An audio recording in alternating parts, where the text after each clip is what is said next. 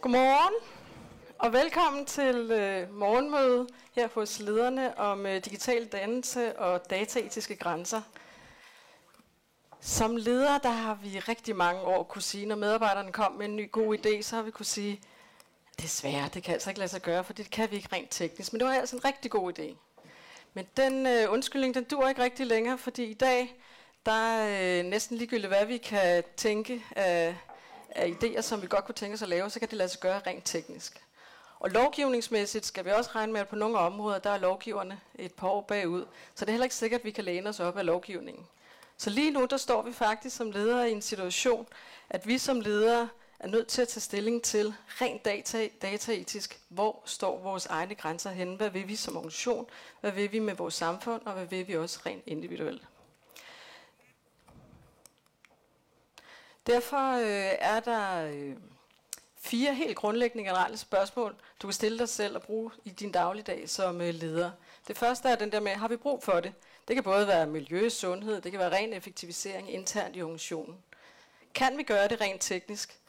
Må vi gøre det rent lovgivningsmæssigt? Og så lander den til sidst med det, jeg siger, vil vi gøre det? Og det kan både være rent etisk, moralsk, det kan også være øh, bæredygtighed, det kan være social ansvarlighed, og så selvfølgelig også finansielt, som vi nok allermest er trænet i at kigge på i dag. De her fire spørgsmål er noget, vi egentlig alle sammen skal stille os selv, både når vi er individer, når vi er kunder, når vi er borgere, når vi er ledere, når vi er politikere, øh, når vi står over for brugen af data. Øh, fordi der er faktisk rigtig, man kan sige sådan som øh, med den øgede brug af data, både vi indsamler data og vi anvender dem langt flere, så er der bare flere dataetiske dilemmaer, som vi er nødt til at tage stilling til. Og det gælder både på individniveau, og med individ, der tænker jeg både, det er medarbejdere, det er kunder, det er borgere, der er på teamniveau, hvad vil vi i vores afdeling, der er for hele vores organisation eller virksomhed, og så er der på samfundsniveau. Og eftersom jeg siger, at der er virkelig nogle områder, hvor lovgiverne er helt naturligt, måske et par år bagud, så ender den altså med, at vi selv som ledere er nødt til at tage fat i det og tage stilling til det, og vi er også nødt til at gå ind i og tage en dialog med vores medarbejdere og træne dem i forhold til dataetiske dilemmaer. Og så er der, man sige, det at bruge data og indsamle data, det kan jo give masser af muligheder for at til at motivere vores medarbejdere til at skabe nogle nye spændende løsninger øh, for vores kunder og for vores samfund.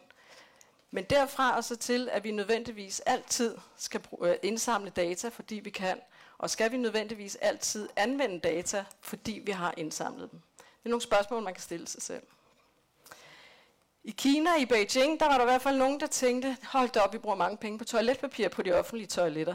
Så øh, der har de øh, indført, at øh, når man går på et offentligt toilet i Beijing, så skal man scanne sit ansigt, og så får man 70 cm toiletpapir ud. Jeg var simpelthen nødt til at måle det, for jeg tænkte, det, det bliver jeg nødt til at forholde mig til. Så jeg, øh, jeg lavede et lille eksperiment derhjemme. 70 cm toiletpapir, det er det her. Og det er jo meget godt, hvis man regner et eller andet gennemsnit ud, sikkert. Men hvis man nu har brug for mere, så må jeg bare sige, at man bogstaveligt talt på skideren. Fordi der går 9 minutter, inden man kan få lov til at scanne sit ansigt igen, og så får man yderligere 70 cm toiletpapir. Det kan vi jo så sidde og grine af her i Danmark og tænke, åh ja, det er også de der kinesere, ikke? Men lurer mig, om ikke der er nogen, der alligevel synes, det er meget smart. Fordi det, for dem, der kommer ind efterfølgende, der er større sandsynlighed for, at der er noget toiletpapir, når de kommer ind. Og hvem har ikke prøvet at sidde der, og så, ah, så mangler der noget. For øh, virksomheden og organisationen, der er penge at spare, og når vi bevæger os ind i, i bæredygtighed og klimasamtaler, jamen så øh, er vi også bedre for miljøet, hvis vi sparer lidt på toiletpapir. Så derfor øh, er der egentlig, kan man sige, er der mange forskellige holdninger og indgangsvinkler til behandling øh, øh, af de dataetiske emner. Og derfor har vi lavet en formiddag i dag, hvor vi har samlet nogle øh, spændende indlægsholdere og paneldebat, øh, deltagere og lavet et program, sige, for at vi alle sammen kan få nogle nye og anderledes vinkler på vores måde at tænke på, øh, på digital dannelse. Vi starter her med, øh, at jeg lige starter kan man sige, op i helikopteren og kigger på lederrollen og ledelse i en mere digital verden. Hvordan påvirker den digitale verden vores ledelse og lederrollen? Så kommer Thomas Terni på. Han kommer med den dataetiske lommelygte. Øh, og jeg er sikker på, at når han har, øh, har givet sit perspektiv på det, så har vi nogle helt nye vinkler på.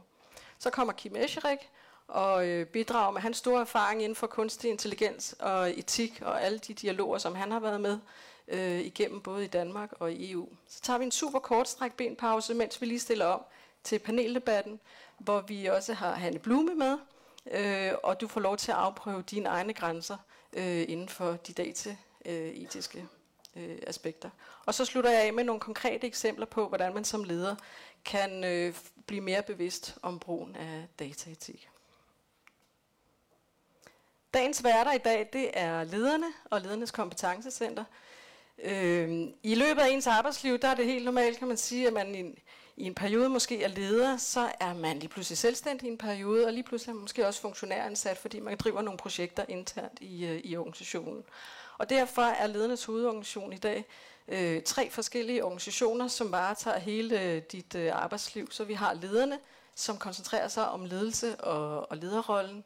Så har vi virksom for selvstændige, så hvis du er selvstændig eller overvejer at blive selvstændig, så har du her en rigtig god mulighed for, øh, for sparring, inspiration, øh, indtægtssikring og pensionsordning. Og så har vi brug for funktionærer på individuelle kontrakter. Det, som alle medlemmerne af, lederne har til fælles, det er ledelse og lederrollen. Men derudover, så har vi simpelthen alle aspekter af, af titler, lige fra direktør til teamleder. Vi har alle fag repræsenteret, og vi er repræsenteret i, øh, i hele Danmark. Så det er ledelse og lederrollen, det drejer sig om. Derudover, så har vi ledernes kompetencecenter, de fantastiske lokaler, som vi er i i, øh, i dag, der er du altid velkommen, ligegyldigt om du er medlem af lederne eller ej, til at få inspiration til ledelse og din øh, lederrolle. Og der er kurser, uddannelse, morgenmøder som det her, netværksmøder og, og lederlounget. Så benyt dig, når du alligevel er her, til lige at, at tjekke det ud, hvad det er, de ellers også tilbyder her. Mig selv, for de af jer, der ikke har mødt mig nu, så hedder jeg Birgitte Alstrøm. Jeg har i 25 år været leder af digitale projekter eller digitale udviklingsteams. Øh, og i dag der er jeg ledelsesrådgiver hos lederne, hvor jeg giver fortrolige sparringer til ledere om deres ledelsesmæssige øh, udfordringer. Og derudover så blander jeg mig i den offentlige debat om blandt andet, hvordan digitalisering påvirker ledelse og lederrollen, og også hvordan FN's 17 verdensmål øh, har indflydelse på ledelse og lederrollen. I 2018 der lavede vi hos lederne en undersøgelse, som viste, at 73 procent af de danske ledere de forventer, at deres egen rolle som leder forandrer sig inden for de næste tre år. Nogle af de ting, som påvirker lederrollen rigtig meget i de her år, det er den øgede digitalisering. Og der er jo ikke noget nyt i, at vi digitaliserer, men det foregår bare med en, øh, en rigtig stor hastighed lige i øjeblikket, så den er inde at påvirke lederrollen. Så er spørgsmålet selvfølgelig, hvordan påvirker den lederrollen? Og der er vores erfaring, at det afhænger virkelig af erfaring og den kontekst, man sidder i som organisation og som, øh, som leder. Vi spurgte dem også tilbage i 2018, om øh, virksomheden er klar til digital udvikling. Og der var 49 procent af lederne, der vurderede, at deres egen virksomhed øh, ikke evner at håndtere den digitale og teknologiske udvikling. Og hvorfor de så øh, synes det, det var egentlig, at der var 60 procent der oplevede det som om, at de manglede kompetencer og den manglende parathed i virksomheden.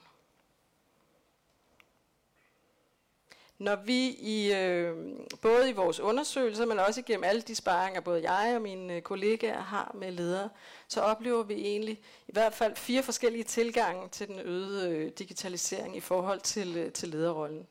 For i den ene ende af skalaen, der oplever vi, øh, vi den proaktive, den der, der virkelig er med på det, den, som har fulgt med i rigtig mange år, som er klar til at håndtere det komplekse, øh, og som virkelig driver rigtig meget stor øh, digitalisering fremadrettet. Men selv de, må jeg bare erkende, er også begyndt at ringe og sige, jeg synes godt nok, det er svært, fordi jeg synes egentlig, at toget det er ved at køre frem Fordi det går simpelthen så stærkt. Øh, og selvom jeg jo kan sammenligne med alle de andre, jeg har snakket med, som slet ikke er kommet i gang med digitalisering, så synes de alligevel, de har, har svært ved at følge med fordi der sker rigtig mange ting øh, på det område. Derudover, det næste, man sige, vi ser, det er de parate. Det er dem, der sådan har fulgt med, men organisationen er måske ikke klar endnu. Men de står klar lige i kulissen, og det er, at, øh, at man er klar til at rulle det ud i organisationen. Så oplever jeg også den, øh, den handlingslammede. Og den kan komme i, øh, i to varianter. Der er både den handlingslammede, som, øh, som, går, som går i panik, øh, fordi han hun har hørt i sine netværksgrupper, at øh, nu er de så langt, de andre, eller konkurrenterne er så langt. Så de kommer hjem og har lige pludselig fundet en masse penge fra bestyrelsen og sat nogle ting i gang, uden egentlig selv at tage stilling til, hvad er det, vi rent faktisk skal bruge det her til, og uden at få trænet medarbejderne. Og så er der selvfølgelig også den anden del af handlingslammet, dem der, der går egentlig lidt i stå, fordi de tænker, puha, jeg skal forstå en masse om teknologien selv, før jeg overhovedet kan tage stilling til noget som helst, og derfor bliver det sat lidt på hold. Og så er der den sidste, den negligerende, oplever vi også stadigvæk, dem som ikke helt kan se, at digitalisering kommer ind og påvirker deres rolle endnu. Derfor så valgte vi, øh, har vi valgt i, i, øh, hos lederne at sætte fokus på digitalisering og ledelse. Det gør vi både gennem vores øh, undersøgelser, ude på vores konferencer, øh, i vores sparringer og også kurser og uddannelse her i, øh, i ledernes kompetencecenter. Og i foråret øh, 2019, der valgte vi at samle øh, 20 øh, mennesker fra både eksperter, ledere øh, og, øh, og hvad hedder det, professorer, øh, i forhold til at diskutere, hvad er det egentlig, vi skal fokusere på, når vi taler digitalisering og ledelse. Og udkommet af det var egentlig fem øh, pejleværker, som vi har valgt at, at dykke mere ned i. Den ene, det er dyb øh, kundeforståelse. Dyb kundeforståelse, prøv at høre, I vil sige, det har I sagt i rigtig, rigtig mange år. Vi skal hele tiden fokusere på kunderne. Digitalisering gør bare det, at nu har vi langt flere data til egentlig at kunne sige, hvordan er det folk rent faktisk agerer øh, når de er på nettet, frem for at vi før har lavet nogle måske mere kvalitative øh, undersøgelser, hvordan de bevæger sig. Så vi har lige pludselig nogle data, vi kan basere det her på, og det betyder noget for lederrollen, øh, at der ligger nogle data bag, som man skal øve sig i at begynde at anvende. Så er det de åbne økos- øh, organisationer og økosystemer. I den der ligger det med, at, øh, at vi åbner organisationerne langt mere op. Øh, vi arbejder på tværs ud over grænser. Det kan jeg også sige, det har vi gjort i mange år. Men der sker virkelig en ændring nu, fordi nu er teknologien der til det. Og der er også en kultur nogle steder til, at man virkelig samarbejder på tværs. Internt betyder det altså også noget for hierarkiet, fordi når vi begynder at indføre agile processer langt mere, øh, så sker der noget i forhold til, øh, til lederrollerne. Og en af de ting, der ligger i lederrollen, er jo ofte, hvem tager beslutningerne. Og de begynder at ændre sig, hvem der tager beslutninger. Før der var det lederen, og så kunne man gå til lederens lederkollega, og så kunne de sætte sig sammen og tage en beslutning. Nu kan det lige så godt være en ekspert i teamet. Det kan være medarbejderne i tværgående team. Det kan være kunden. Hvis man går helt til holocracy og Thiel, jamen, så er det en, den, der tager initiativet, som spørger dem, der har faglig viden omkring området, og den beslutningen vedrører. Og så får den person lov at tage beslutningen.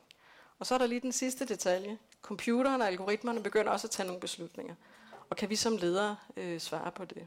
Så vores lederrolle bliver udfordret i de her år.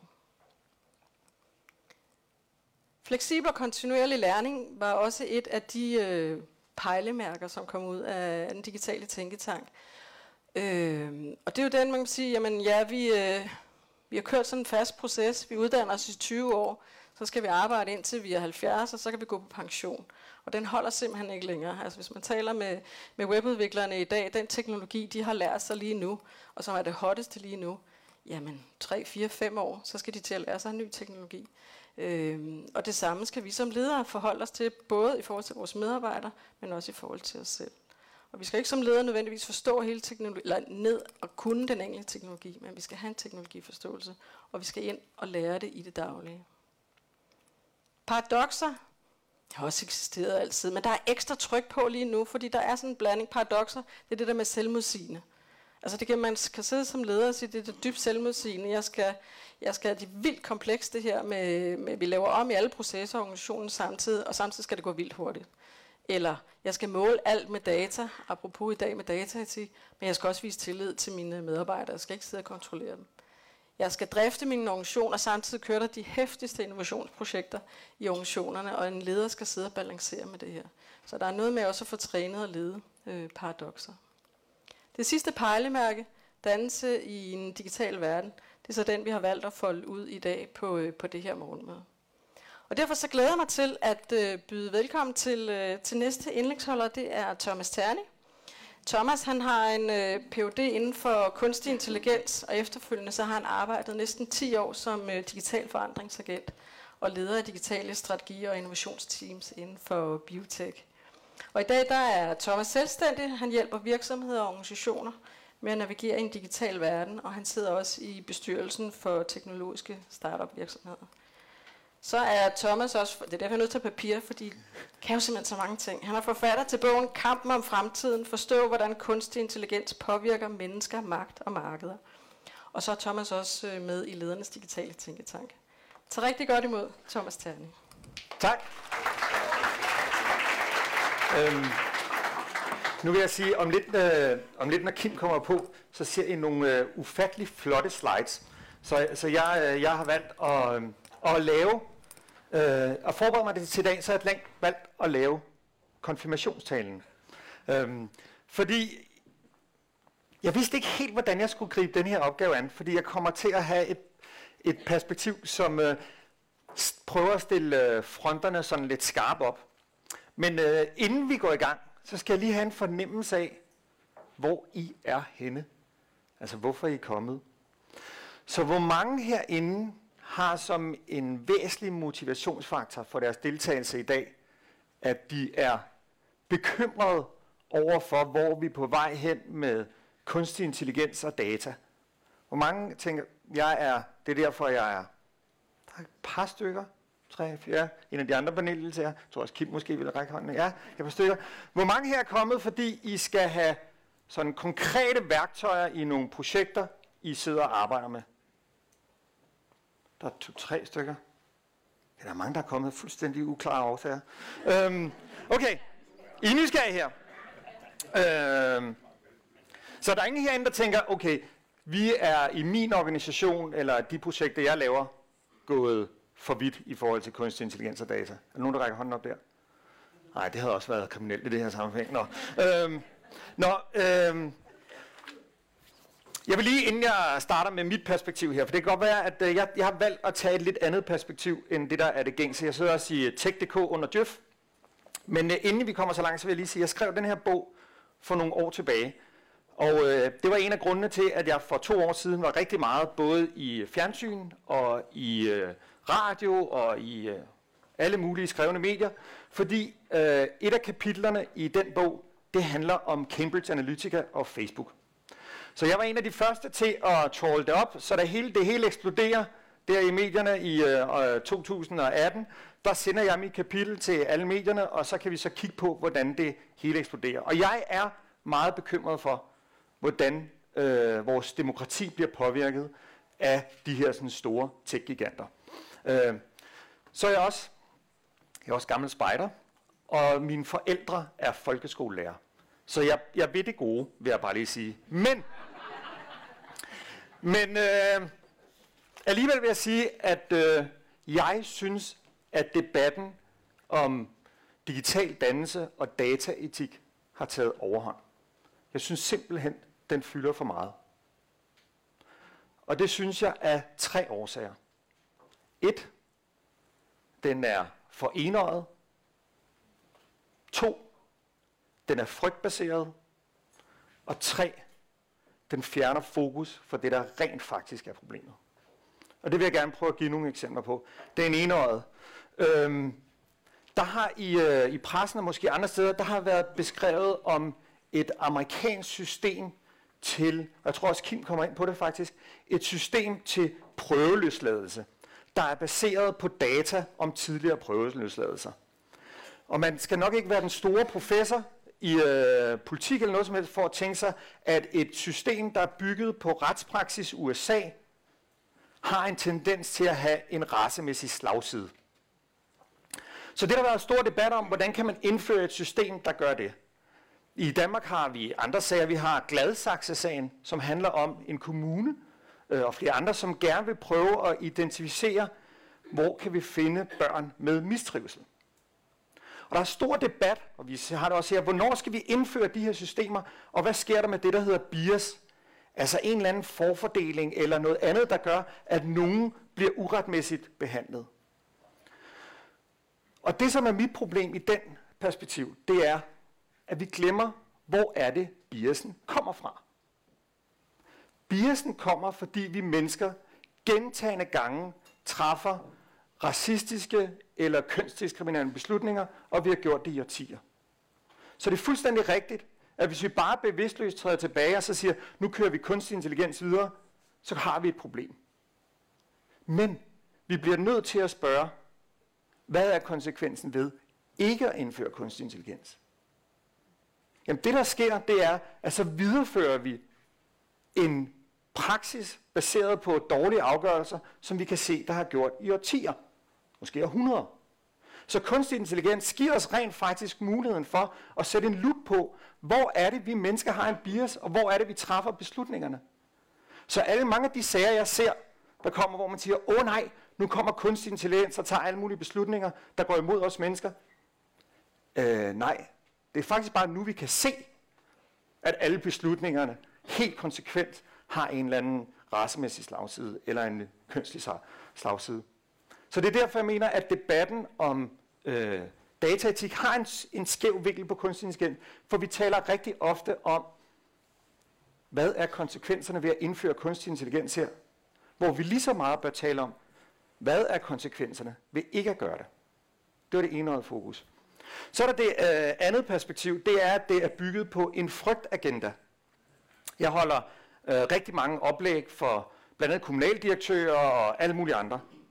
Og hele vejen rundt oplever jeg, at den her fokus på dataetik er ved at give en frygt i befolkningen. Jeg var hos et, øh, et oplæg hos PVC, hvor man har prøvet at undersøge ved at lave øh, kunstig intelligens og kigge på alle rapporter, der er lavet om øh, unge mennesker og hvad der får dem til at trives, altså udsatte børn og unge.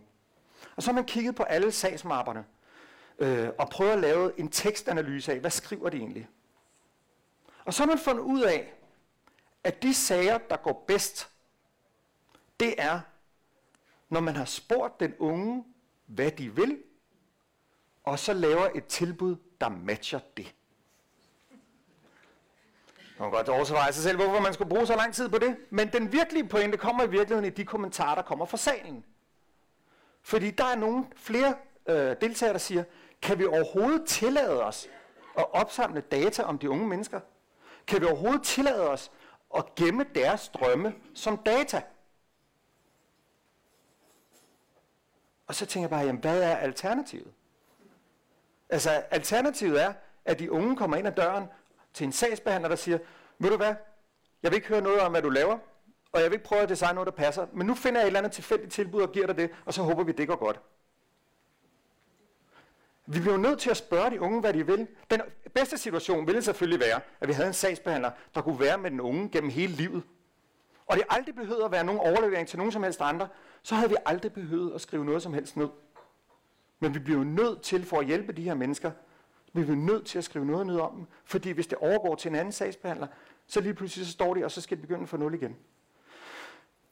Så oplevede jeg en, øh, jeg var holdt et kursus i kunstig intelligens her tidligere på ugen, hvor jeg snakkede med nogle ingeniører, som laver hospitalsudstyr. Øhm, og de ser et kæmpe potentiale for i deres udstyr at øh, gøre behandlingen markant bedre og redde flere liv. Men de har simpelthen fået stop for ledelsen.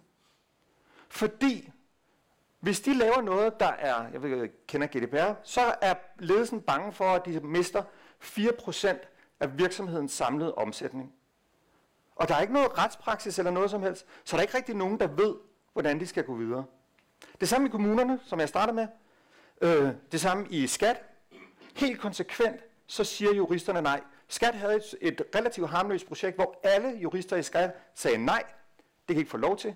Det var først, da Skat gik til kammeradvokaten og sagde, jo, det kan I godt.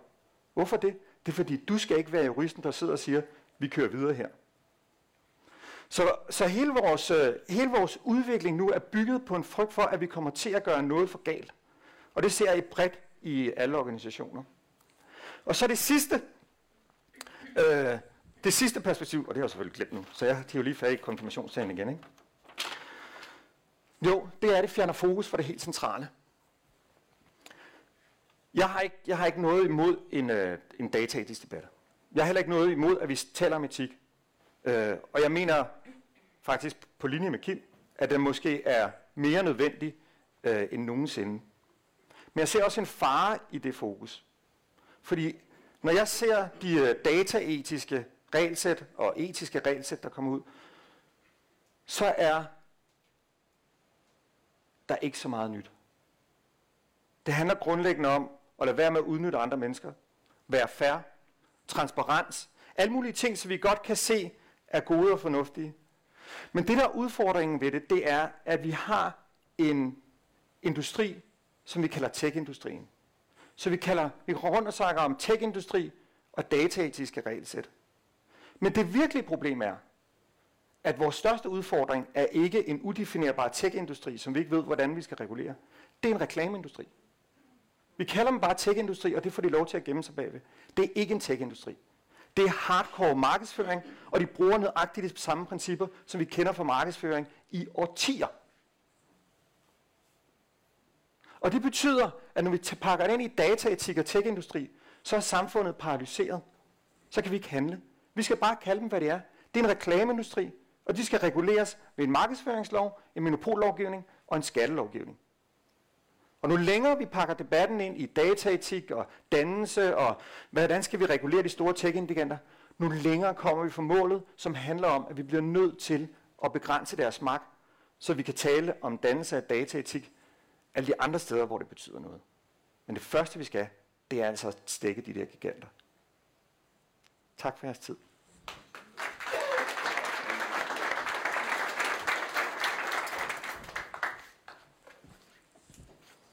Tusind tak, Thomas, for at sætte nogle nye perspektiver på, og nogle store ord, som måske også øh, der lige kunne give lidt øh, tanke til efterrationalisering.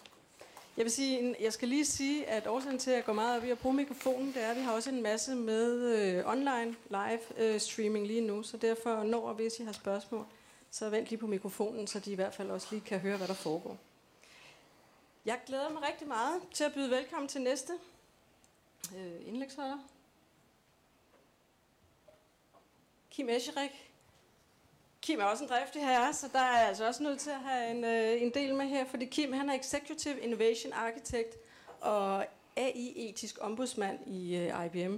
Og så er han ekspert i øh, teknisk arkitektur og innovation inden for Internet of Things, kunstig intelligens og big data. Kim han har været arkitekten bag nogle af verdens største IoT-projekter, øh, og Kim er desuden medstifter af tænketanken Nordic Bildum, og så er han formand i den danske afdeling af Folkeoplysningseksperimentariet Fremvirke. Tag rigtig godt imod Kim Escherik.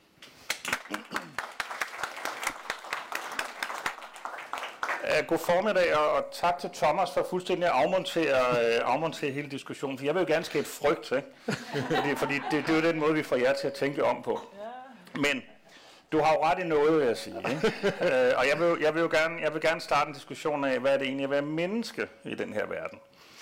Og øhm, det lille foredrag, jeg får nu på cirka 15 minutter, det, øh, det tager normalt to timer at gå igennem, så det godt, kommer til at gå stærkt det her.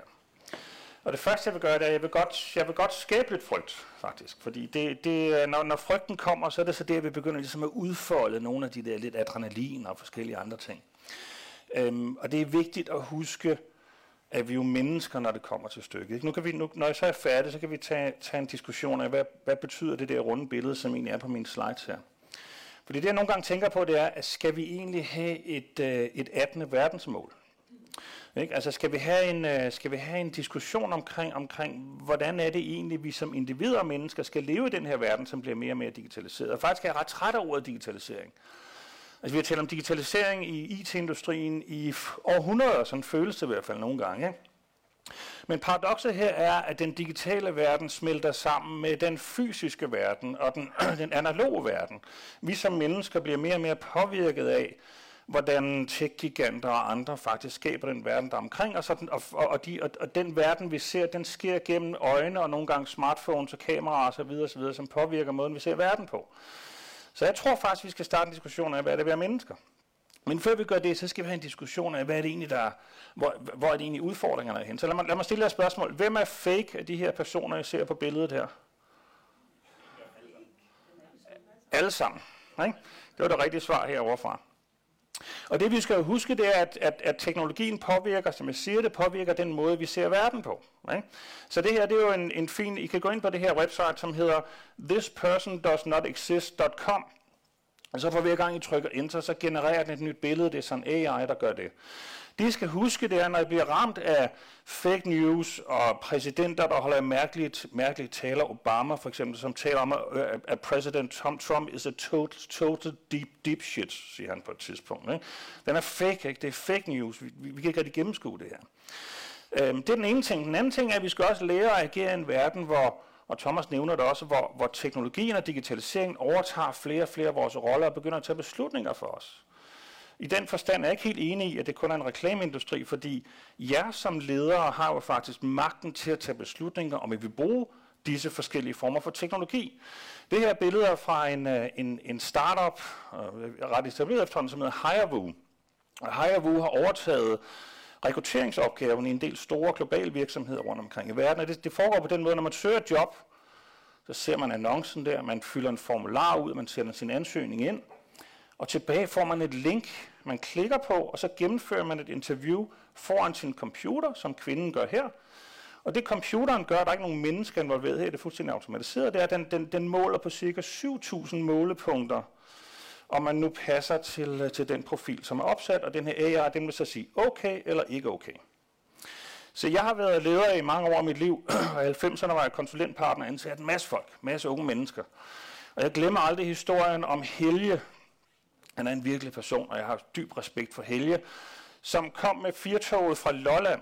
Ikke? Og han kommer ind til den her jobsamtale, jeg har med ham, og han fortæller med blændende entusiasme om de der fire server, han har stående på klubværelser nede i Lolland, og han bygger computer og trækker kabler og koder og programmerer osv. osv. Det er den korteste jobsamtale, jeg nogensinde har haft i mit liv. Han blev ansat efter 18 minutter og fik kontrakten i hånden ikke? på første jobsamtale. Det er det bedste, jeg nogensinde har gjort. Han var aldrig nået igennem Hayavos algoritmer, for eksempel. Ikke? Så I skal tage, I skal tage en, en, en, en, en position og en stilling til, om I vil bruge teknologi af den art her. Ikke? Og vi kommer også ud i nogle mærkværdige, øh, ofte juridiske problemstillinger.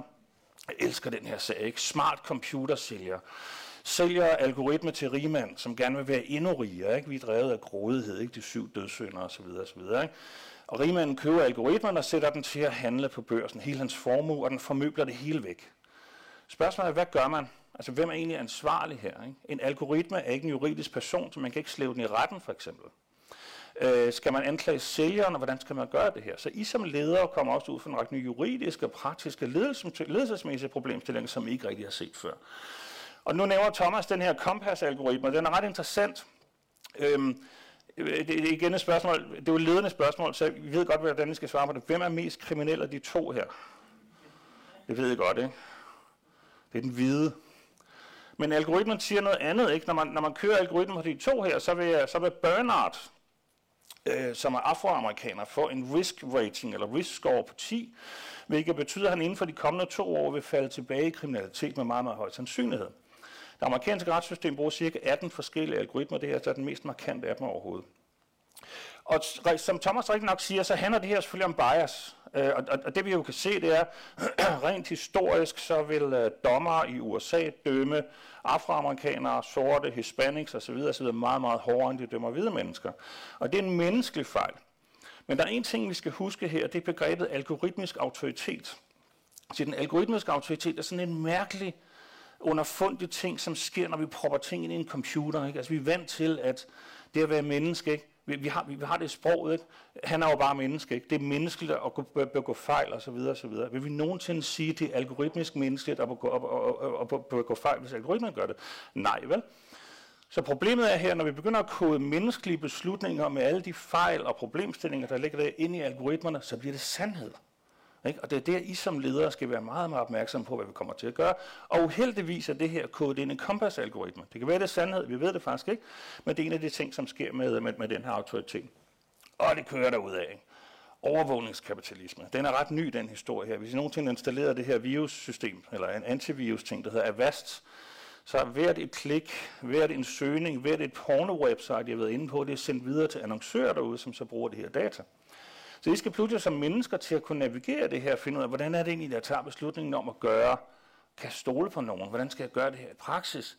Eller fortsættelsen af glasaksmodellen, som pludselig er levet op igen. Ikke? Så glasaksmodellen gik ud, fra, ud på en præmis om, at hvis man kan forudsige øhm, øh, om et barn de tusind første dage i sit liv får et godt liv, så kan vi faktisk estimere, om vedkommende får et godt voksenliv også.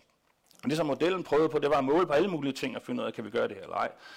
Og heldigvis så, så, så blev der skabt en diskussion, hvor man sagde, nej, det har vi ikke lyst til, for det er det menneskelige intuition, som skal tage stilling til, om vi har lyst til at gøre noget eller ej som kommune. Det er ikke en algoritme, vi er ikke Kina og toiletpapir osv. osv. Her, vel?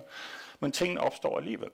Og der skal I have det der menneskelige kompas, skal vi kalde det, ikke? mavefornemmelsen, intuitionen, som gør, at I nogle gange siger nej, det er simpelthen for meget, det her vi er nødt til at have mennesker med, med i beslutningsprocessen.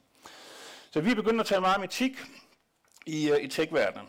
Og, øhm, og der er en grund til det, ikke? fordi vi, vi ser rigtig mange vi ser rigtig mange konsekvenser af den verden, vi er på vej ind i. Ikke? Altså, ofte forstår I ikke. Der var nogen af jer, der sagde, at der var ikke nogen fake mennesker på det billede her. Vi kan faktisk ikke gennemskue ting længere. Vi kan ikke gennemskue, hvad der er i ser, ser, medierne. Ikke? Og, og nogle gange er det lidt ekstremt. Der var en, der delte en, et sjovt tweet her for et par dage siden af en eller anden troll i Rusland eller Kina, sandsynligvis som angriber os på grund af Jyllandspostens tegninger, som siger, Danmark slog 20 millioner jøder ihjel i Grønland.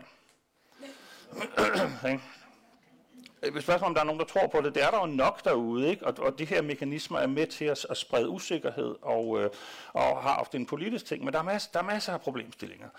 Lader vi maskinerne i, i for høj grad tage beslutninger, som mennesker egentlig burde? Er der problem omkring privacy, altså det der med at holde fast på vores data? Kan vi stole på, at vores data ikke bliver brugt til noget? Ikke? Hvis nogen har sådan en uh, Nest-termostat hjemme i jeres hjem, det er sådan et Google-produkt, det Google glemte at fortælle os, det var, at der sidder en mikrofon i den termostat, som lytter på, hvad I siger hjemme i stuen. Det står ikke engang i beskrivelsen der, eller i brugsbetingelserne for eksempel.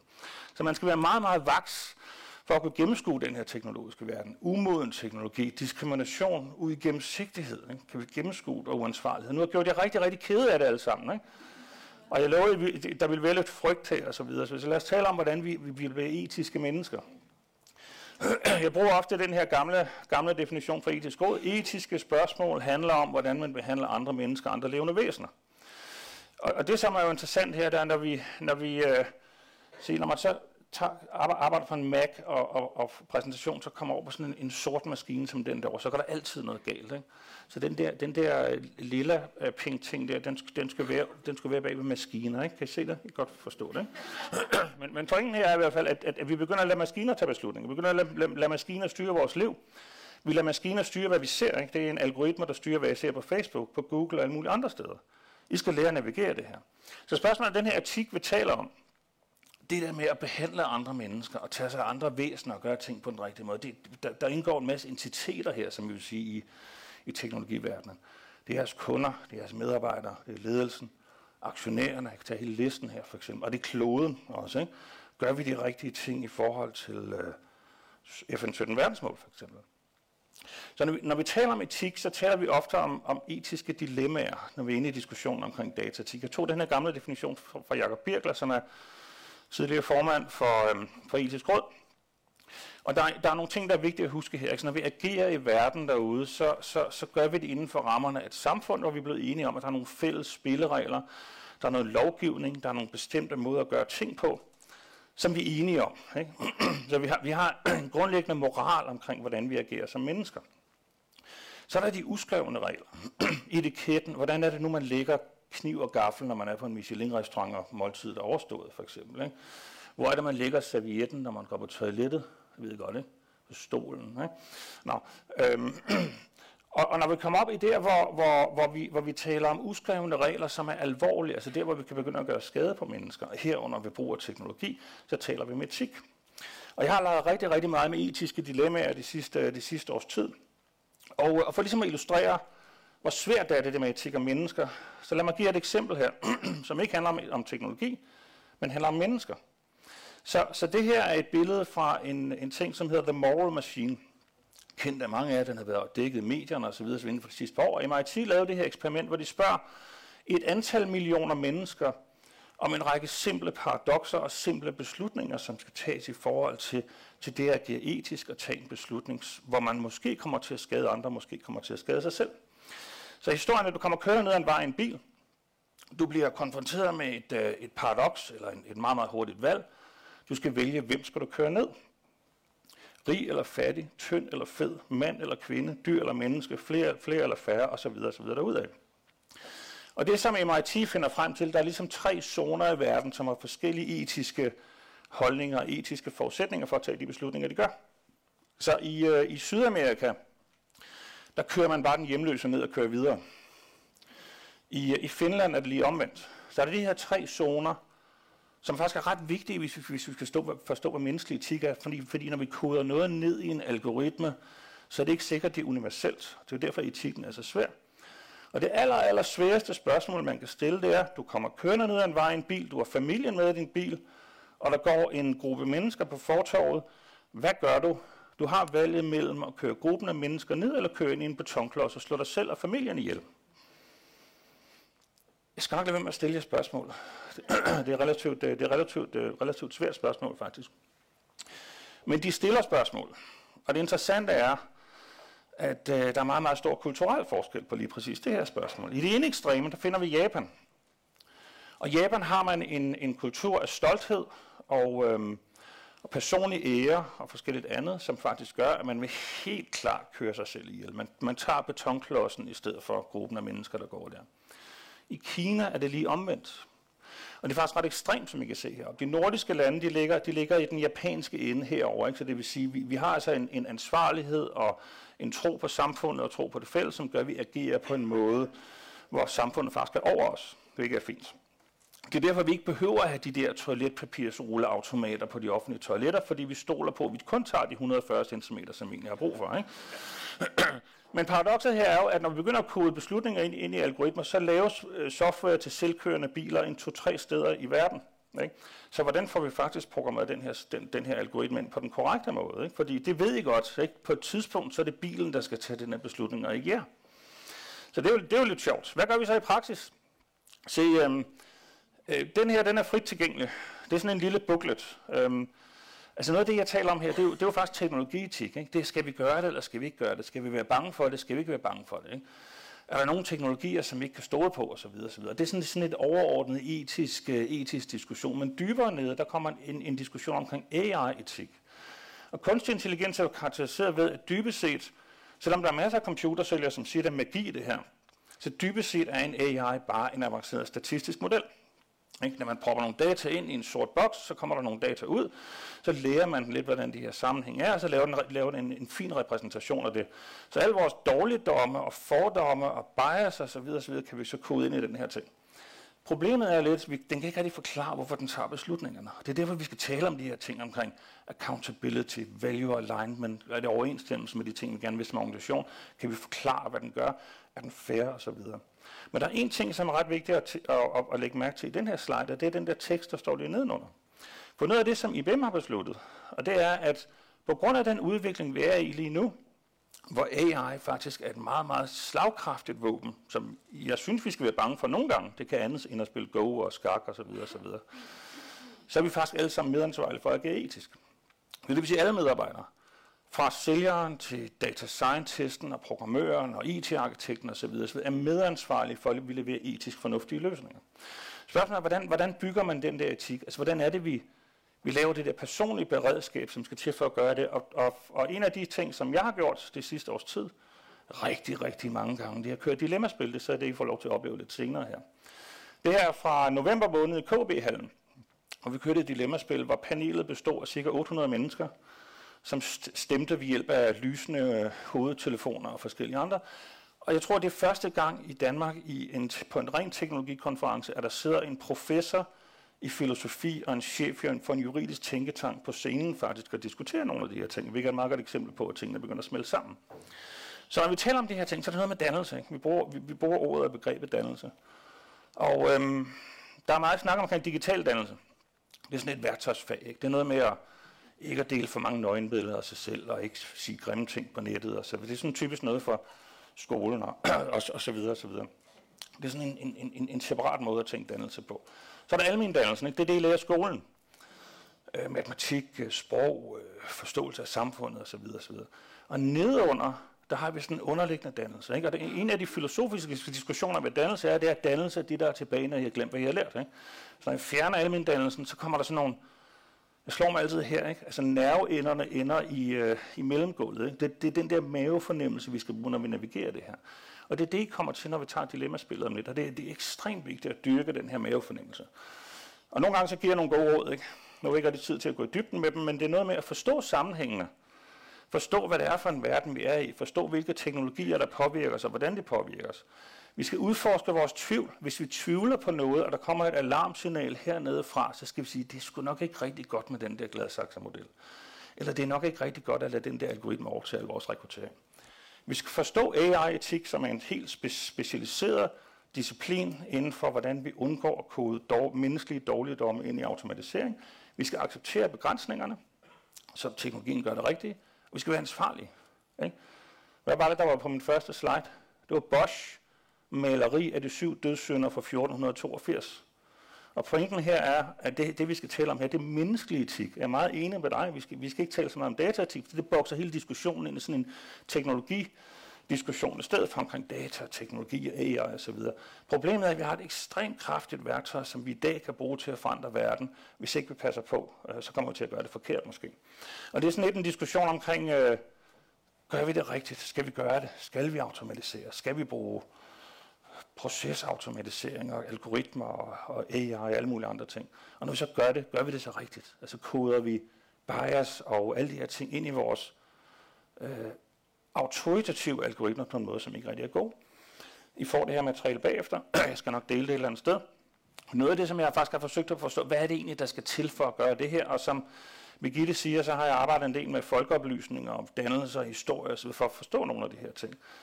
Og øhm, egentlig i stedet for at forklare det, vil sige, Tech Festival lavede sidste år, forrige år, en, øh, en, en øvelse, hvor de, hvor de lavede sådan 150 gode råd til teknologi tech-industrien. Og, og jeg, på et tidspunkt så forsøgte jeg på at sortere det 150 gode råd for at finde ud af, hvad for nogle af dem handler egentlig om etik. Det viser sig, at vi er cirka halvdelen. Og det bedste af dem alle sammen, det hedder read poetry. Okay?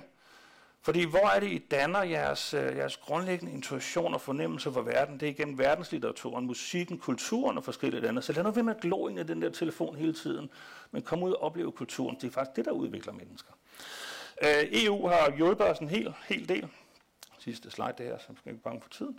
Øhm, øhm, og har arbejdet øh, ret, ret proaktivt med at gøre noget fornuftigt her. Jeg vil sige, hvis I, hvis I ikke kender til det, til det arbejde, der er lavet den her AI-etiske ekspertgruppe, jeg skal dykke ned i det. De har lavet to, to markante ting. Det første er de grundlæggende AI-etiske anbefalinger. Og prøv at lægge mærke til, hvor lidt det her faktisk handler om teknologi, når det kommer til stykket. Miljø og samfundsmæssig velfærd, diversitet, ikke-diskrimination, retfærdighed osv. osv. Ikke? Øhm, efterfølgende udgav de i kataloger 53 gode idéer til, hvordan man i praksis skal implementere de her ting i virksomheder, som også er rigtig, rigtig god læsning. Så det skal I dykke ned i. Så pointen her er, afslutningsvis, ikke? vi skal huske at være mennesker, vi skal huske at bruge den her. Vi skal ikke sådan blive forført af tech-giganterne osv. videre ind i en verden, hvor vi ikke rigtig længere tror på, hvad vi ser, og tror på, hvad de siger osv., så, videre, så vi skal bruge den der menneskelighed stadigvæk. Så det var ordene, så I skal huske det der. Tak.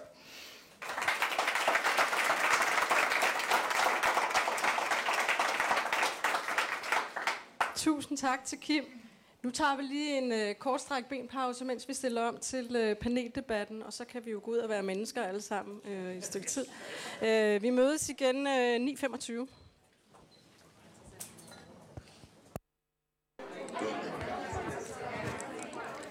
Så er det blevet tid til, at øh, du skal have testet dine, øh, dine etiske grænser, når vi taler om, øh, om data, og samtidig også få indblik i, 120 andre ledere, øh, hvor deres grænser rent faktisk øh, ligger henne.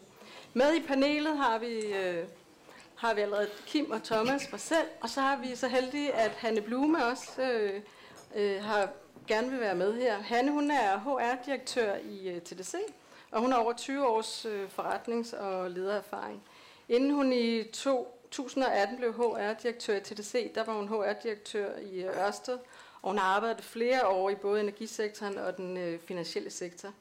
Hanne hun sidder i bestyrelsen for DSB og NCO, og hun har i rigtig mange situationer stået i dilemmaer, øh, etiske dilemmaer i sin tid som, øh, som leder.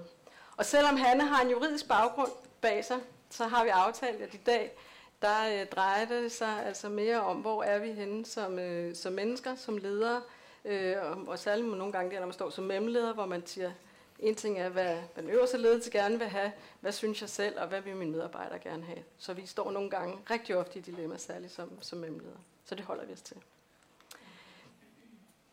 Vi har taget øh, fem dilemmaer med til jer. Vi kører det på den måde, at øh, Kim han præsenterer hver enkelt dilemma for jer. Så har I øh, to minutter til lige at reflektere sammen med jeres sidemand, kvinde, den der sidder ved siden af jer, øh, til at reflektere over, hvor står I rent faktisk i det her. Til hver dilemma, der er der tre øh, svarmuligheder øh, i forhold til det. Og når jeg har talt sammen om det i to minutter, og også lige selv mærket efter, hvor ligger min grænse henne, så øh, beder vi om en afstemning, og derfor I nu skal bruge jeres øh, afstemningskort, de røde, gule, grønne sædler, som der lå på jeres stol, da I øh, kom. For jer, der er, er med øh, online, der må I tage diskussionen med, med jer selv øh, derhjemme. Kim, vil du føre en? Ja, det kunne være, at vi skulle have lavet en dilemma-chatbot til dem, der sidder derhjemme. Ja, øh, fordi ensomhed er jo et af de største problemer, ja. vi har i samfundet i dag, så det er måske... Øh, nå, nu skal jeg høre. øhm, vi går gennem fem dilemmaer. De bliver værre og værre, så det er godt at forholde sig positivt i starten. Fordi ellers så, jeg, jeg kan huske, at jeg kørte sådan et spil for eventmedarbejderne i Aarhus for et par måneder siden, og, og efter jeg havde givet sådan en, I skal være bange for alting præsentation, så stemte de hele tiden rødt. Og der er sådan en kulturel ting åbenbart derovre, hvor man er bange for, for noget. Jeg ved ikke, øh, om det er det, men... Nå. Det er vigtigt at huske farverne her. Øhm, hvis, hvis, øh, hvis I siger, det der, det er bare slet ikke mig, så, øhm, så, så stemmer man rødt. Hvis man siger, det er okay, så stemmer man grønt. Det behøver ikke være fuldstændig krystalklart. Kommer den her i værk, det er den, som Thomas siger, han ikke har, øh, med intuitionen, så, så stemmer I orange. Fordi det, det er der, hvor vi skal diskutere ting. Det er der, hvor vi skal være opmærksom på, at noget, noget kan gå galt. Jeg læser dilemmaet. Når jeg har gjort det, så trykker jeg på knappen. I får tre valgmuligheder. I skal diskutere med sidemanden. Det, der, det der, som jeg tror, jeg nævnte, det der er vigtigt med dilemmaer, det er, at dilemmaer har ikke noget klart svar. Det er ikke sådan, at man skal bare sige ja eller nej. Man er nødt til at diskutere det med mennesker. Det er definitionen af det etiske dilemma. I det øjeblik, vi har et klart svar, så er det blevet til moral. Så er der noget andet. Så ved vi, hvad der er rigtigt og forkert. Det gør man ikke, når vi har dilemmaerne. Øhm, er I friske? Ja. Godt. Øhm, kør grønnere og sikrere. Din arbejdsplads har besluttet, at alle bilture, både firma- og privatbiler, der kører arbejdstiden, skal være grønnere. Så man har implementeret en app, der registrerer din kørsel og giver gode råd til forbedringer. Så slut med overhalinger, gassen op og hårde opbremsning og med at køre omveje. Det er ikke fordi, jeg beder til nogen, jeg kigger op af, det er fordi, der skærmen deroppe. Ikke? Du bliver eksponent for den grønne agenda, agenda og støtter din arbejdsplads. Du synes selv, du understøtter FN's 17 verdensmål. Yes, det er fedt, ikke? Du får god inspiration til at blive en bedre bilist og medarbejder. Din kørselsgodtgørelse bliver måske lavere, men altid retfærdig. Så, så den der øh, tur fra Lyngby til København over Aarhus, den går ikke længere, fordi chefen kan se det. Virksomheden deler dine kørselsrapporter med dit forsikringsselskab, som belønner dig med en lavere præmie, hvis du kører fornuftigt. Bliver du involveret i et uheld, kan data fra appen dokumentere forløbet, og det er ret bøvlet at bruge offentlig transport som alternativ, så det kan vi ikke rigtigt. Øhm, dette er, jeg gentager det lige, det er både firma- og privatbiler og alt, alt kørsel i arbejdstiden. Så hvad vil I egentlig gøre? Vil I sige, yes, vi støtter den grønne agenda og er rollemodeller, fordi vi vil gerne understøtte de 17 verdensmål osv. osv. Vi føler os et overvåget, men accepterer, sådan er det nok i 2020, og det er det, det, er det man tager med, når man får et job, eller kører i ægtefældens private bil i stedet og lader som om du tager det offentligt. Så to minutter. Diskuter. Kim. Ja,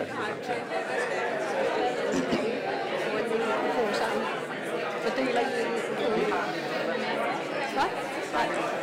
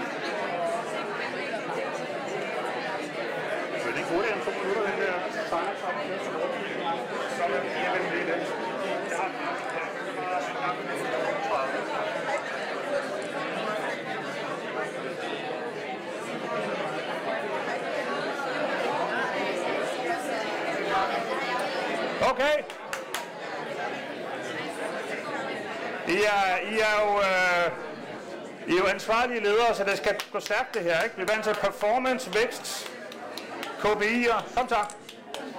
Så nu, øh, nu har I fået konsensus i jeres små grupper, så hvad vil I sige til det? Er det ikke mega fedt, at man kan få, øh, få inspiration til at være mere grøn? Så hvad vil I stemme? Kom. I er ret uenige, men, men, men meget københavneragtige. Det kan jeg godt lide, det her. Der er mange grønne. Så kære panel, hvad vil I sige til det her? Der er godt nok mange grønne her, så, så, så vi er mange, der gerne vil hjælpes. Ja. Skal, skal jeg lægge ud? Yes. Det, øh, jeg, hvis jeg, må, må man egentlig stemme, når man er panel, eller hvordan ser det ud med det? Okay, jeg stemmer, jeg stemmer grønt, øh, fordi det jeg vil sige, øh, lige her, der tænker jeg, at øh, for mig selv, så vil jeg sige, at det sikrer en øh, grøn dagsorden, den tror jeg, mange kan gå ind for. Når vi så kommer til, til data og så videre, så synes jeg faktisk, at det her, det holder sig på arbejdspladsen. Men der er en rigtig vigtig ting i det her, og det er, at øh, man selvfølgelig ikke må bruge data til noget, som ikke er relevant her. Så jeg vil sige, så længe man, der er den der tillid, og man kun bruger data til det, som de, der ligesom er formålet, så siger jeg OK, og så er jeg grøn. Altså, jeg, jeg er måske også ikke så overraskende grøn. Øhm, altså, jeg føler ikke, øh, det, når vi taler om mange af de her automatiserede, så er det jo, om vores personlige frihed bliver indskrænket. Om vi bliver, så der er det, det der med overvågning. Kan det, kan det bruges til en masse andre? Men jeg føler ikke min øh, personlige frihed, jeg troede ved, at jeg ikke må overhale og gas op og ræse rundt. Øhm, så jeg tror også, øh, jeg er grøn. Jeg tror også, at det er måske også fordi, når vi er i København, så er vi tættere på Sverige, og de har altid med at indføre sådan nogle regler før alle os andre, så tænker vi, at de er helt tosset. Det går nogle år, så gør vi det samme. Og jeg vil sige, at jeg har en erhvervsskade, jeg har beskæftiget mig så meget med de her dilemmaer, så jeg er mere orange-rød, vil jeg sige, og det er fordi, jeg, jeg får sådan en nervøs trækning hver gang, der er nogen, der deler data med tredjepart. Ikke? Fordi det er rigtig, rigtig svært at styre det er så min personlige holdning. Er det kun forsikringsselskabet? Hvad bruger de egentlig så de her ting til? Fordi jeg har jo samtidig med det underskrevet en, uh, et dokument fra forsikringsselskabet, som gør, at de gerne må dele data med min bank, for eksempel. Ikke? Og banken må gerne dele data med nogle, nogle andre osv. Så, så, så der, der, der agerer jeg pludselig dataetisk. Er der nogen kommentarer fra? Ja, jeg er også ja? Øh, orange-rød, ja. præcis på grund af den der med, at data bliver delt med mit forsikringsselskab. Øh, fordi der kommer vi ind i faktisk det, som øh, Thomas egentlig, derfor lidt sjovt, du var grøn, fordi det bliver lige pludselig kommercielt. Så jeg øh, vil egentlig hellere give lidt mere penge for min, øh, min forsikring, hvor at, øh, jeg til gengæld har min øverste værdi, personlig værdi, det er frihed. Så jeg skal altså have lov at køre rundt, øh, hvor jeg vil. Jeg skal nok køre pænt, men jeg vil have lov til at køre rundt, uden at forsikringsselskabet skal vide det. Så derfor er årsagen til, at jeg er, er dernede faktisk. I arbejdssammenhæng, så vil jeg meget gerne dele data. Det er okay. Men det er jo arbejdssammenhæng, vi diskuterer, det er vi enige om. Ja, det er jo min øh, forsikringsselskab, ikke? Det er begge dele. Nå, det bliver jo spændende, når vi... altså, de kan jo godt... De kan jo godt have dine uh, oplysninger uden at vide, hvor du er. Det går godt monitorere udelukkende din uh, altså acceleration. Det er jo bare en, det er en gyro, som siger, okay, hvordan er din kørestil? Det behøver ikke at vide, hvor du er henne.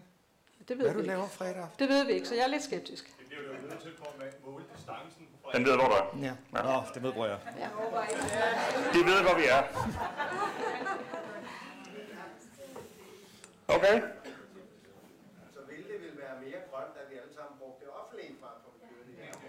Ja.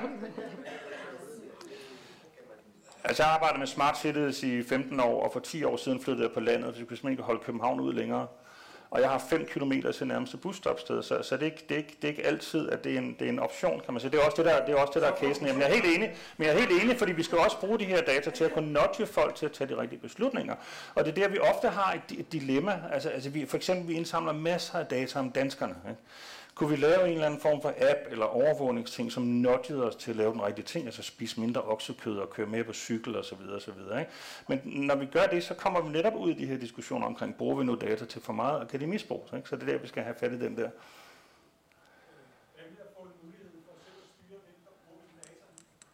Jamen det, det mener jeg er den arkitektonisk korrekte måde at gøre det på.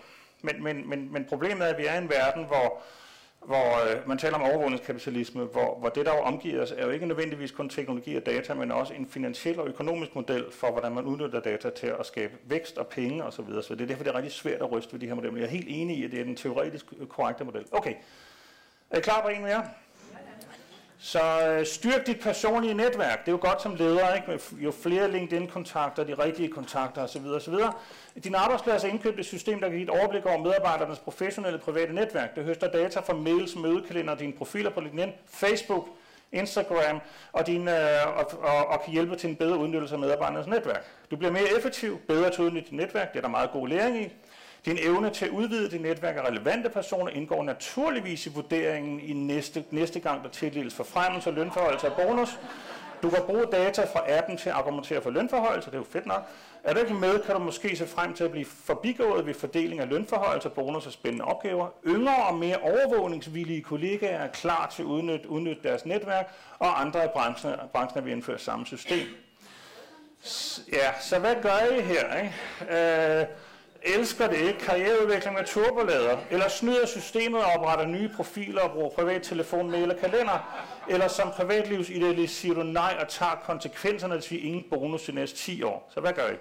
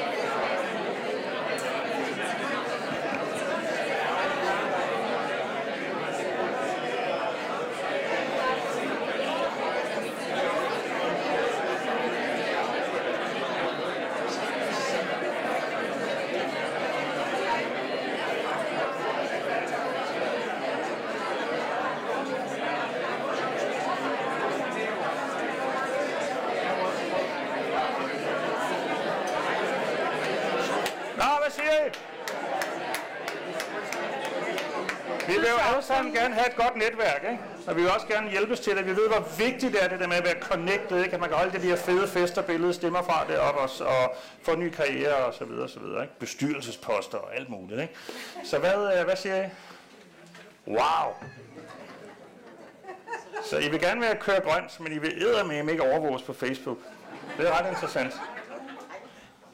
Eller alt muligt andet. Birgitte, hvad siger du til den? Jamen, øh, jeg er i samme kategori. Øh, jeg deler rigtig gerne og, og giver meget gerne mit netværk til, øh, til arbejdsgiver, men stadigvæk har jeg også en grænse, fordi jeg vil hellere egentlig måles på, hvad det er, det kan bruges til, hvilke resultater jeg opnår ved det frem for det her. Så jeg har en, en meget skarp grænse på den her del af det. Der er noget der er mit eget private, øh, og så er der noget, der selvfølgelig stilles til rådighed for virksomheden. Mm-hmm. Skal jeg, jeg, jeg kan sige, at jeg er 100% øh, rød på den her. Jeg synes, der er så øh, mange måder, man kan styrke sit netværk på, øh, og i øvrigt øh, finde læring. Jeg synes ikke, det behøver at være på denne her måde, så det vil jeg være fuldstændig ude af. Jeg vil sige, den slags skal man selv øh, have lov til at sige ja eller nej til. Jeg er både glødende rød og glødende grøn.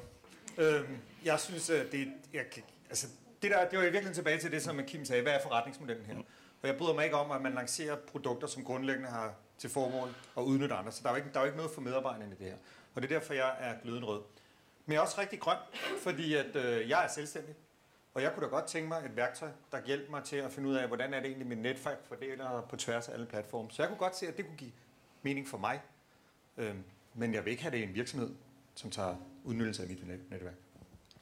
Men, men er, er det her ikke noget, man gør i TDC for eksempel, i forvejen? Altså man, man, man måler jo på øh, folks performance og i alle mulige andre sammenhænge, så er det ikke meget oplagt bare at tage et eller andet LinkedIn-feed og så kigge på nogle ting her? Nej, det synes jeg faktisk er over, jeg synes faktisk er over grænsen. Det, man kan jo sagtens som leder se, det, det er da fint, at der er nogen, der poster noget. Jeg er også selv aktiv på LinkedIn og så videre, men, men lige frem og systematisere det på den måde, det vil, jeg, det vil jeg virkelig synes var langt over grænsen. Det er dejligt at se en etisk grænse blive overskrevet her. Ikke? Det er virkelig, det er virkelig vidunderligt. Det. Jeg plejer, jeg plejer nogle gange, når vi starter det her dilemma-spil, at spørge, om der er jurister til stede i salen. Og årsagen til at gøre det, det er, at, øh, at, at grænser for teknologi flytter sig hele tiden. Og jurister vil have en tendens at sige, nej, det er ulovligt. Øhm, men paradokset er, at hvis I tænker over det, for 12 år siden havde vi ikke nogen smartphones rigtigt. Ikke? Øh, for 12 år siden, når man stod ved et busstopsted, så kigger man på træerne og blomsterne og bilerne, der kører forbi. Der kigger man ned i sådan en rektangulær sort ting her i stedet for. Ikke? Så, så der er en masse ting, der forandrer sig hele tiden, og det vil sige, noget af det, som vi synes er mærkeligt her, det er måske fuldstændig naturligt om ganske, ganske få år. Jeg ser også en, øh, en, øh, en, en stor aldersmæssig spredning. Øhm, den, den første med bilerne her, der er rigtig mange af de unge, nu I er meget unge her, kan jeg godt se, den, det første dilemma, som stemmer grønt til den, men der er også rigtig mange af de yngre, som stemmer grønt til den her. Fordi det, at nogen eller noget kan hjælpe en til at få en karriere og fungere bedre, det er faktisk alt andet lige positivt. Og så tager man så de der overvågningskapitalistiske ting med i, i købet også. Er der nogle øh, kommentarer, øh, refleksioner? bare den kommentar, der er jo faktisk startups, der crawler nettet og finder alle de her data og, og summer dem sammen i dag. Ja. Altså uanset om de vil det eller ej. Bare lige til dem, der er med online, nu havde vi ikke lige mikrofon på, det er, at der, der allerede er startups, der, der crawler nettet, og så der findes allerede løsninger for det her i dag, og bliver brugt i dag. Ja, og som en variation af det, så er der selskaber, der crawler nettet for al information og laver social profiling, inden du bliver ansat. Så man får en komplet billede af din digitale færden, inden du bliver ansat. Så nu har vi fået to dilemmaer, som er sådan ret, ret øh, fokuseret på teknologi, som, øh, som findes i dag. Øhm, og, øhm, men det der sker, det er, at, at der, kommer helt, der bliver hele tiden opfundet nye ting. Ikke? Altså vi lever jo i en teknologisk tidsalder, og innovationshastigheden er stigende osv. Så lige pludselig en dag, så har der været en håndværker på besøg ude på badeværelset, eller toilettet i virksomheden. Ikke? Og så gør han det her. Ikke? Lille spejl på væggen der. Ikke? Din arbejdsplads er installeret sensorer på alle toiletspejle. Spejlet aflæser, hvordan du har det, baseret på din ansigtsfarve, mimik og rynker, og kan forudse en lang række hjertekarsygdomme, inden de opstår. Og giver gode råd til, hvordan du kan leve et sundere liv. 65.300 danskere dør hvert år, øh, bliver hvert år ramt af hjertekarsygdom. Hver fjerde dør af det. Du får en tidlig advarsel, hvis du er i risikozonen. Det er jo kanon godt, så tager arbejdspladsen sig af min sundhed. Systemet øger sundheden og sygefravær sygefraværet betydeligt. Derfor er det godt for virksomheden. Du kan teorien slå funktion fra, men det vil chefen kunne se. Så kan vi se, om han bruger den information til noget eller ej. Chefen får besked, hvis der er fare på færre, altså hvis du risikerer at få en blodprop eller andet i, i et stykke ud i fremtiden, kan hjælpe og løbende følge dine fremskridt for at hjælpe dig til at blive sundere. Øh, der kan dog opstå pinagtige diskussioner med chefen, hvis du vælger at ignorere de gode råd, som systemet giver om en sundere livsførelse. Og det er jo kanon det her, fordi det er jo, det er jo i virkeligheden healthy homes og healthy workplaces, hvor vi bruger teknologi til at få en bedre forståelse af vores sundhedstilstand. Så det kan jo kun være fedt og rigtigt at gøre det. Ikke? Så hvad gør I? Glæder mig over udsigten til et sundere, længere og mere produktivt liv støttet af teknologien, blæser på de gode råd, en algoritme skal fandme ikke diskutere min livsform, eller begrænse overvågningen ved at vaske hænder i køkkenet efter toiletbesøg. Så hvad siger I? Altså,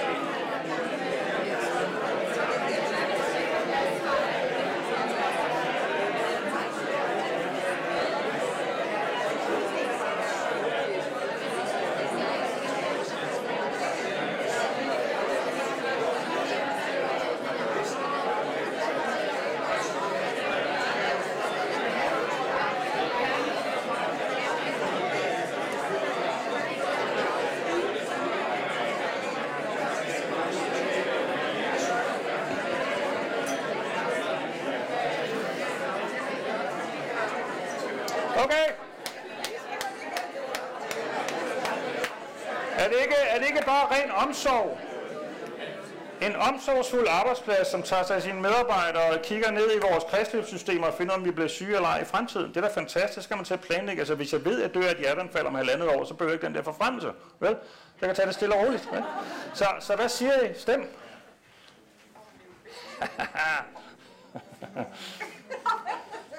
det er faktisk meget interessant, det her.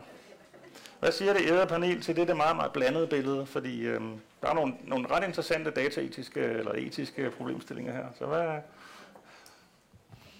Jamen, øh, jeg, øh, jeg er også rød. Og det er ud fra øh, det princip, at øh, som noget, vi faktisk ikke har snakket om, det er, øh, vi, du spurgte, øh, er det teknologi eller menneske? Altså for mig er der ikke noget, der hedder teknologi eller menneske. Der er mennesker eller andre mennesker. Så, så teknologi er ikke noget, det er ikke en magt i sig selv, det er ikke nogen, der tager en beslutning. Hvis der er nogle algoritmer, der tager nogle beslutninger, så tager de dem på vegne af nogle mennesker. Teknologi har ikke nogen øh, bevidsthed her. Så det, der er det helt centrale, ligesom i det forlige dilemma, det er, hvem træffer det øh, på beslutningen på vejen af? Hvem er det, der er interessenterne her? Og jeg synes, det ville være fantastisk, hvis øh, mine bedsteforældre, de, nej, mine børns bedsteforældre, øh, de havde sådan nogle spejle derhjemme. Det synes jeg ville være helt fantastisk. Øh, men jeg vil ikke have den på min arbejdsplads. Men hvis jeg har mulighed så som privatperson at få en øget indsigt i om nogle risikofaktorer, så vil jeg gerne det. Mm-hmm. Jeg ved også, at min hustru ville slukke det hver gang hun gik ind, men... Øh. Yes. Altså, på, på nogle måder kan jeg godt være både øh, grøn, gul og rød, men jeg skal nok afslutte med at sige, hvad virkeligheden er. Jeg synes, man som arbejdsplads i den grad skal tage ansvar for medarbejderens sundhed. Det tror jeg også, der er flere af jer, der har set, og jeg har talt til.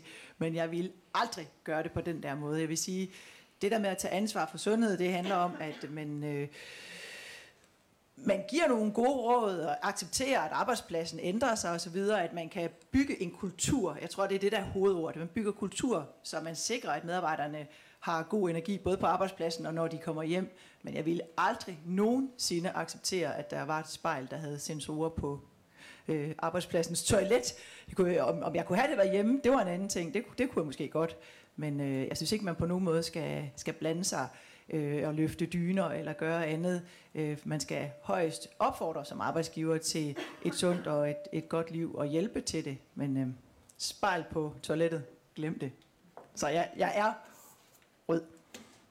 Var det ikke noget for ledernes øh, fremtidige tænketanker og tænke løsninger af den art ind til at skabe jo, bedre jeg, ledelse? jeg tænker, altså, jeg er jo selv en person, som hele tiden dyrker at finde den seneste nye app og et eller andet nyt, der kan gøre, at jeg kan blive klogere om mig selv og omverdenen. Så jeg kunne egentlig sagtens have været grøn i den her, og det kunne jeg også, ville jeg også være derhjemme. Så jeg tænker egentlig, som arbejdsgiver kunne man jo i hvert fald tilbyde det som en mulighed, at man kan som medarbejder få det billigere, få det hjem eller et eller andet øh, hjemme privat. Men jeg synes absolut heller ikke, det er noget, som, øh, som ledere skal, skal blande sig i øh, med de her data og have adgang til de data. Der har jeg simpelthen desværre ikke nok tillid til, til lederes øh, øh, håndtering af de her data. Der findes over 100.000 forskellige former for apps, som måler sundhed, og nogle af dem de tæller allerede jeres skridt uden I ved det og sådan noget i den stil. Vi har forsikringsselskaber, som stiller krav om, at man lever sundt. Der er et svensk forsikringsselskab, som udleverer skridttællere sammen med deres forsikringer, forventer man, man, man, man lever nogenlunde fornuftigt. Jeg vil sige, en af årsagerne til, at jeg, jeg reagerer mod den her, det er, at der er jo det der i videnskaben ting, her, som hedder the observer effect. Ikke? Altså det, det, det, at man begynder at observere noget, så kan man faktisk forandre på det. Ikke? Og for et par år siden, så fik jeg den der, da jeg blev 50, så fik jeg den der tarmkræft afføringsprøve ind ad døren. Ikke? Og det første, jeg gjorde med den, det var at smide den i skraldespand. Altså tusind tak velfærdssamfund for, at I tager mig på den måde. Men jeg var helt sikker på, at hvis jeg tog den prøve, så ville jeg få tarmkræft. Ikke? Og, og det, er også, det er også noget af det, vi skal tænke over. Altså det er rigtigt, altså også mænd, som lider af sådan noget med influenza og, og ser symptomer alle mulige steder, så de kan faktisk blive rigtig, rigtig syge. Ikke? Og man taler om epigenetik i dag, som, som siger noget om, hvordan er det miljøet egentlig påvirker som mennesker. Og det, det er en af årsagerne til, at vi også, også skal passe på med at faktisk at dykke for meget ned i vores egen sundhed. Der kommer der. Ja, det er bare en enkelt kommentar, at øh, man behøver ikke om virksomheden for at, øh, at have det der spejl. Det findes allerede. Google Tensor, der kan du tage et billede af dig selv, og så kan du uploade det, og så kan den scanne for hudkræft og andre små ting. Så man kan allerede selv gøre jeg vil, det. Jeg vil sige, vi, vi tager en tur til virkeligheden efter de her scenarier. her. Altså, Jeg vil lige, jeg vil lige, komment, jeg vil lige kommentere på Kims der med, at, øh, at øh, med manflu og sådan noget. Altså faktum er jo, hvis man kigger på data, at lige præcis mænd i din alder kommer alt for sent til lægen. Og med denne note går vi nok videre til øh, næste dilemma. Okay, Så øhm, når vi nu begynder at komme i det her ting, ikke, og vi har jo data, så vi kan komponere dem på alle mulige spændende måder, ikke? så den her, den siger billigere og bedre forsikring. Ikke? Arbejdspladsen har fået et godt tilbud, fordi forsikringsselskaben har en aftale med. Hvis du giver din tilladelse, dit indsamlede sundhedsdata for både spejlet og din mobil delt med selskaberne, som bruger dem til at vurdere din sundhedstilstand og beregne din risikoprofil.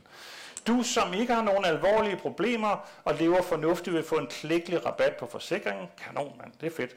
Du lever, du lever sikkert fint med, at det solidariske element i forsikringen går tabt, og du vil naturligvis spise grønt og motionere resten af livet, så det er kun rimeligt, at du får en rabat. Du gør en god gerning, da dine data bidrager til at forbedre sundhedstilstanden i hele virksomheden via forskning og kvalitetsstyring. De usunde og de, der siger nej til tilbud, får naturligvis ingen rabat, Øh, men du må dog leve med, at kravene til din sundhed stiger over tid. Og spørgsmålet er, hvad gør du her? Ikke? Siger du, jeg har ikke noget at skjule? Det er jo meget ofte argument. Ikke? Så pyt, jeg deler gerne mine data og får en lavere og lavere forsikring. Jeg er i tvivl, men jeg vil gerne beholde mit job, så er jeg nødt til ligesom at gå med ind på vilkårene. Eller jeg nægter at tage risiko. Hvad siger I?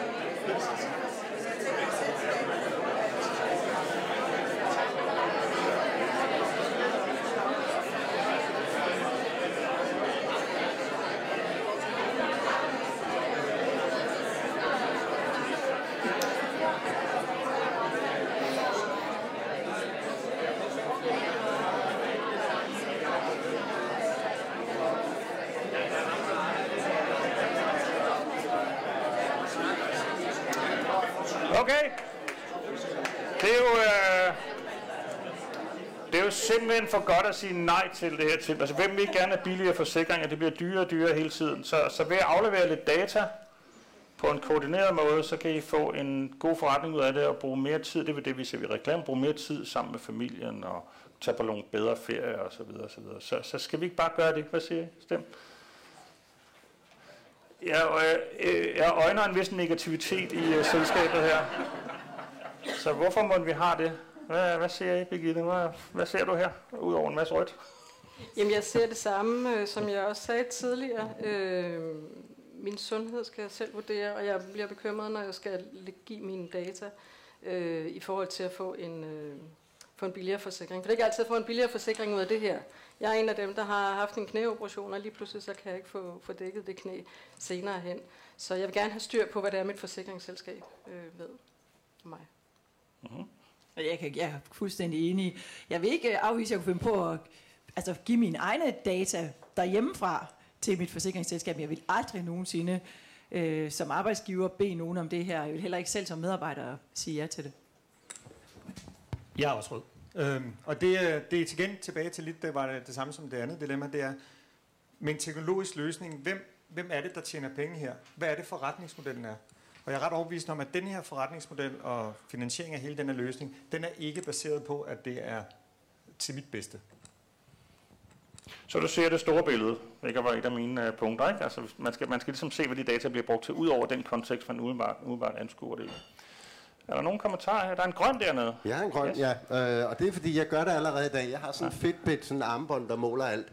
Og så kan jeg så vælge selv at taste ind, hvad jeg indtager. Og jeg indtaster alt, så jeg kan se mit kalorieindtagelse.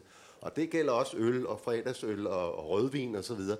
Men jeg vil sige, når nu det går til forsikringsselskabet, jeg ved ikke, hvor det går hen i dag, det går sikkert alle mulige steder. Be my guest, få et liv, hvis I synes, det er interessant. Men hvis det går til forsikringsselskab, så vil jeg nok finde en chokoladekage, der kan flere for nogle af de der glas rødvin i weekenden. ikke? Ja. For at leve sundere. Er nogen af jer, der er røde, som øh, siger, nej, det vil vi ikke det her. Ja, det sker jo allerede. Kommentar der. Så Altså, så må I korrigere mig, hvis jeg er helt skæv på den. Men mange virksomheder har i dag sådan en ledelses uh, healthy insurance. At lad os se, hvordan du er som leder. Jeg ved, at TDC har det blandt andet, uh, hvor vi fuldstændig scanner det. Forsvaret har det også. Ja. De har jo allerede dataen ja. i det, men hvordan bliver det så brugt? Det er jo så det næste spørgsmål. Og hvem har adgang til det? Så et eller andet sted, så har virksomhederne i hvert fald på ledere. Ja. Hvad siger TDC til den? Den påstand? Ja, det er faktisk et godt spørgsmål. Nu sagde du, at jeg startede i 2018. Jeg var faktisk i 2019, så jeg har ikke været der så længe.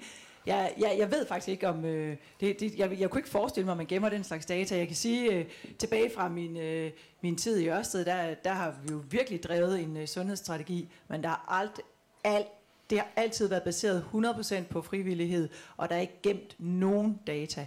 Data har altid været medarbejdernes egne, og det er i hvert fald min helt personlige holdning, at sådan synes jeg, det skal være. Fantastisk. Tak. Er I klar til den sidste? Se, uh, I er jo ledere, ellers sad vel ikke rigtig her, eller aspirerer til at blive det. Men, men I bliver også ramt af teknologi på et tidspunkt. Så jeg glæder mig til at se, hvordan I forholder jer til den her, der handler om kunstige chefer. Ja. Din arbejdsplads har længe, uden at sige det, brugt en kunstig intelligens til at støtte mellemledernes beslutninger. Systemet har lært medarbejdere deres styrker og svagheder at kende. Topledelsen har besluttet at reducere antallet af mellemledere og lade maskinen tage over. AI'en udpeger de medarbejdere, hvis interesser, ambitioner og kompetencer bedst matcher virksomhedens behov og sikrer, at ledelse sker på basis af objektive kriterier og ikke baserer sig på chefens fordomme og usaglige præferencer. Du er en god medarbejder synes, det er helt rimeligt. Det viser, at maskinen faktisk træffer bedre og mere rationelle beslutninger end mellemledere. Maskinen kan dog ikke forklare, hvordan den når frem til beslutningerne. Det er det der med black box tingen og AI. Ikke? Og man kan heller ikke diskutere med maskinen, hvis man mener, at den har taget fejl. Så nu får I tre valgmuligheder. Før, før I får det, vil jeg, lige, jeg, vil, jeg vil give jer to tal. Øh, når man spørger amerikanerne, om de helst vil have et menneske eller en AI som chef, så svarer 38 procent, ja, jeg vil gerne have en AI som chef.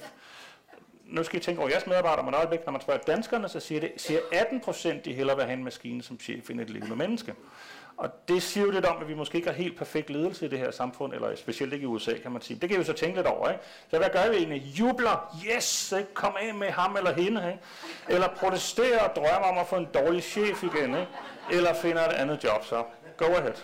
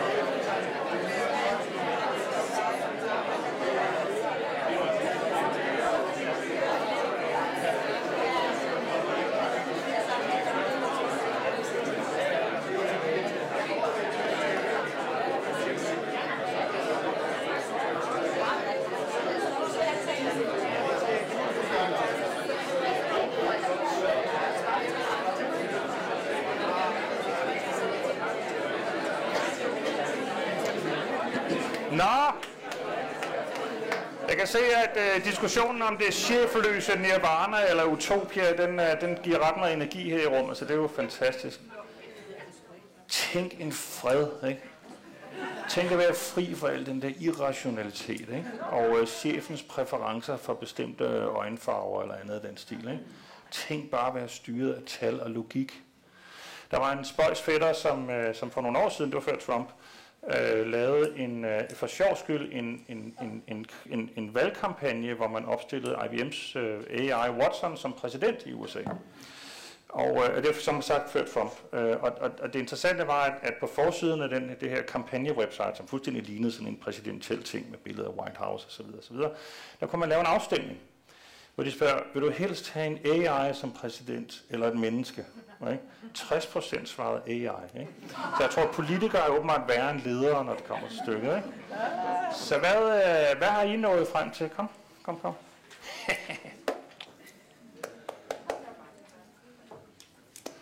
Hvad siger lederne til det her? der er mange, der siger nej, men der er også nogen, der siger ja. Ja, øh, og jeg er både grøn og jeg er rød. Øh, fordi jeg er grøn, fordi jeg ser lederrollen på en anden måde, end bare det er en titel. Ledelse er, er rigtig mange forskellige roller. Og jeg kan se en fordel i, at der er nogle af de roller, som en leder har, de bliver automatiseret og digitaliseret, øh, fordi det simpelthen ikke giver mening, at der er folk, der skal ind over det. Så på den måde, så tænker jeg faktisk, det er en fordel for nogle medarbejdere, at der er nogle roller, der bliver automatiseret, så medarbejderne selv kan få friheden til det. Så derfor er jeg grøn på den. Så er jeg selvfølgelig rød på den anden del af det, fordi der er også nogle roller, som kræver mennesker, og som vi ikke kan komme ind i, øh, i teknikken. Og det er så nogle andre roller. Så, så jeg er på begge dele, men, men jeg er klart også på den grønne. Der er rigtig mange ledelsesmæssige roller, der faktisk kan automatiseres i dag med fordel, og allerede er i gang med at blive det. Så kunne man ikke spare en del på lønkontoen i TDC ved at lave det nummer her? Altså, jeg, jeg vil sige, øh, jeg, jeg, jeg er også både øh, rød og grøn, fordi der er jo allerede noget af det her inde. Altså, for eksempel det der med, hvor skal teknikerne køre hen og reparere det næste internet osv. Yes, det, er ikke, øh, det, det foregår ikke ved, at chefer sidder manuelt og flytter rundt på det længere. Det, der ved man udelukkende, hvem er de bedste kabelretter, og hvor er de henne, og hvor passer, hvem passer til hvilke opgaver, hvordan. Så alt det der, det er jo på en eller anden måde kørt lidt over til kunstige chefer. Når det så er sagt, så... Øhm, Ja, og, og det er de der kunstige chefer ret gode til, skal jeg sige. Men når det er sagt, så, øh, så er der jo også behov for, der er nogle mennesker, som kan blive ved med at lære de her mennesker noget. Man lærer jo rigtig meget i det daglige arbejde. 70% af det, man lærer, det lærer man i det daglige arbejde. Og det tror jeg ikke på, at maskinen ligesom kan tale med dig om endnu i hvert fald. Det har jeg ikke set. Så, så jeg tror, der er sådan et eller andet med, både øh, også, at jeg tror, der skal være mennesker ind over både læring og også det der med at tage de der mere subjektive ting. Altså så er der nogen, der kommer og er ked af det, eller det ene eller det andet. Så, så jeg tror på en kombination, og det tror jeg til gengæld kan være rigtig godt. Man ser jo også øh, de her øh, altså kunstig hjælp for eksempel til rekruttering. Du er også inde i det. Altså det er den bedste måde at komme over de her biases på. Så, øh, så jeg er positiv langt hen ad vejen, men jeg er ikke sådan helt ud i ekstremen. Øhm, jeg, er natur- jeg, jeg er også grøn. Øhm, og øh, jeg vil starte med øh, en lille kommentar til øh, statistikken for USA. Øhm, og det er jo, at USA er et af de lande, hvor man ikke er særlig tilfreds med sine ledere. Men Danmark er faktisk et af de lande i verden, som ret konsistent i årtier scorer højst på medarbejdertilfredshed og tilfredshed med ledelsen. Og hvis man er arbejdsmarkedsforsker, så ved man det, fordi når man går til konferencer, så spørger alle andre, hvordan kan det være, I gør det så godt med ledelse i Danmark? Så vi er faktisk rigtig, rigtig gode. Det er nok derfor, der ikke er så mange i Danmark, der vil have en kunstig chef. Men det passer nok meget godt, fordi tilfredsheden er omkring de der 80 procent, så de resterende de vil hellere have en uh, kunstig chef. Men det vi, og det vi er rigtig gode til, det er ledelse. Men der, hvor vi lige præcis skal bruge den kunstige intelligens, det er det, man kalder management i USA, eller den administrative del, hvor det handler om at løse en masse øh, sådan rimelig øh, monotone opgaver om at matche netop øh, medarbejdere til opgaver osv., hvor den kunstige intelligens øh, bare kan gøre det meget, meget bedre, og i virkeligheden jo ikke er overtager ledelsen, men hjælper ledelsen med deres opgaver. Og så vil jeg lige til sidst knytte en kommentar til øh, de to, to sidste kommentarer her. Øh, maskinen kan da ikke forklare, hvordan den nåede frem til beslutningerne. Hvor mange herinde har oplevet en ledelse, der ikke kunne forklare, hvordan den kom frem til beslutningerne? Okay, så tager vi også lige øh, den sidste her. Man kan heller ikke diskutere med maskinen, hvis man mener, den har taget fejl. Hvor mange oplever, man har en ledelse, hvor man ikke kan... Okay. Så vi er hermed for at krydse de to verdener. Er der nogen, der har nogle kommentarer derude, øh, som drømmer om noget? Tina? Tager vi en mikrofon? Hvor var vi? Ja, ja. Jeg, jeg tænker lidt på de her øh, data-input, som Kim talte om. Nu har jeg været leder i 20 år, og jeg har også prøvet at være ansvarlig for at lave et øh, vidensud, vid- vidensdelingssystem i en ingeniørvirksomhed. Og øh, det betyder, at jeg ved, hvor sindssygt svært det er egentlig at sige, hvad er det for nogle kompetencer, vi gerne vil have, hvad er det egentlig, der er brug for, og hvad er det egentlig, du kan. Så, så jeg tror, det er helt, helt umuligt at få et system, der kan matche, øh, så det giver mening. Øh, og, og når vi så ser på heroppe, er det, er det interesse, ambitioner og kompetencer, så er vi jo derude, hvor den menneskelige bias er alt, alt, alt for stor, til vi kan bruge til noget. Det, det, det er jeg meget enig i. Jeg synes, det er helt to the point. Jeg tror, man kan gøre det der, hvor det, altså, hvor det er sådan...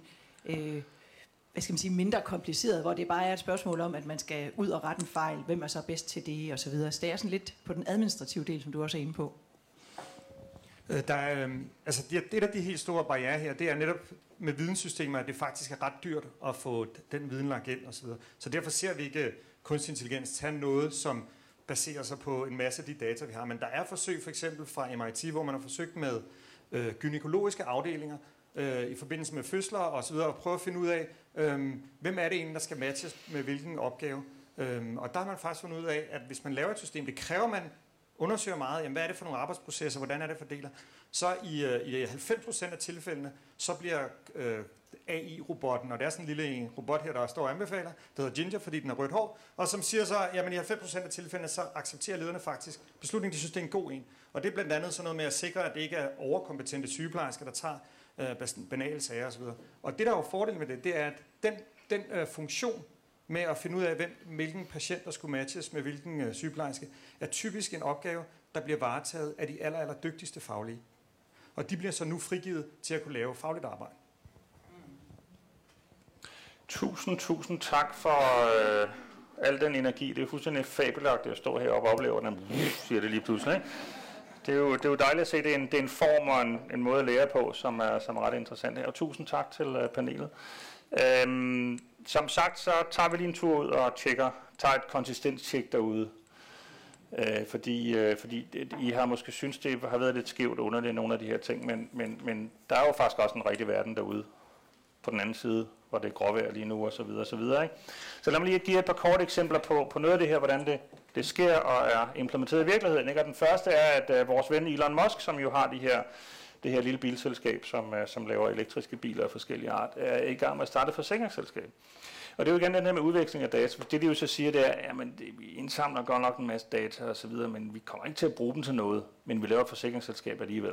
Så man kan hurtigt se krydset her for eksempel. Ikke? Og der er også det der med den fysiske og den digitale verden. Altså Facebook er i, i, i gang med at udkonkurrere alle de der caféer og andet, vi ser rundt omkring på nærmest hver tredje gadehjørne i København og omegn, øh, hvor man ikke skal handle med sine personlige data, men jeg lover jer, at øh, der kommer til at ske nogle ting. Der i USA er det jo sådan, så der er ikke nogen lovgivning, som som forhindrer en privat virksomhed at dele jeres personlige data med tredjepart. Det har vi jo i Danmark og GDPR osv., osv. men det har man faktisk ikke i USA. Så det vil sige, når man går ind og køber noget i en amerikansk retail-butik, et stykke tøj eller sådan noget i den stil, og sætter sig hjem foran computeren bagefter, så vil man så øh, kunne møde reklamer for accessories, der passer til det stykke tøj, man lige har købt, fordi man udveksler med forskellige former for databrokere. Øhm, det her er et billede fra en, øh, en engelsk virksomhed, der hedder Status Today, som laver sådan noget employee surveillance teknologi. Så det vil sige, øh, teoretisk set så overvåger de, hvordan I snakker med kollegaerne, og hvem sender I mails til, og hvor ofte går I på toilettet, og hvor hurtigt taster I på tastaturet, og hvor meget bevæger I osv. osv. Og, og er i stand til at bygge sådan nogle, det, det er et eksempel på et netværksdiagram det her.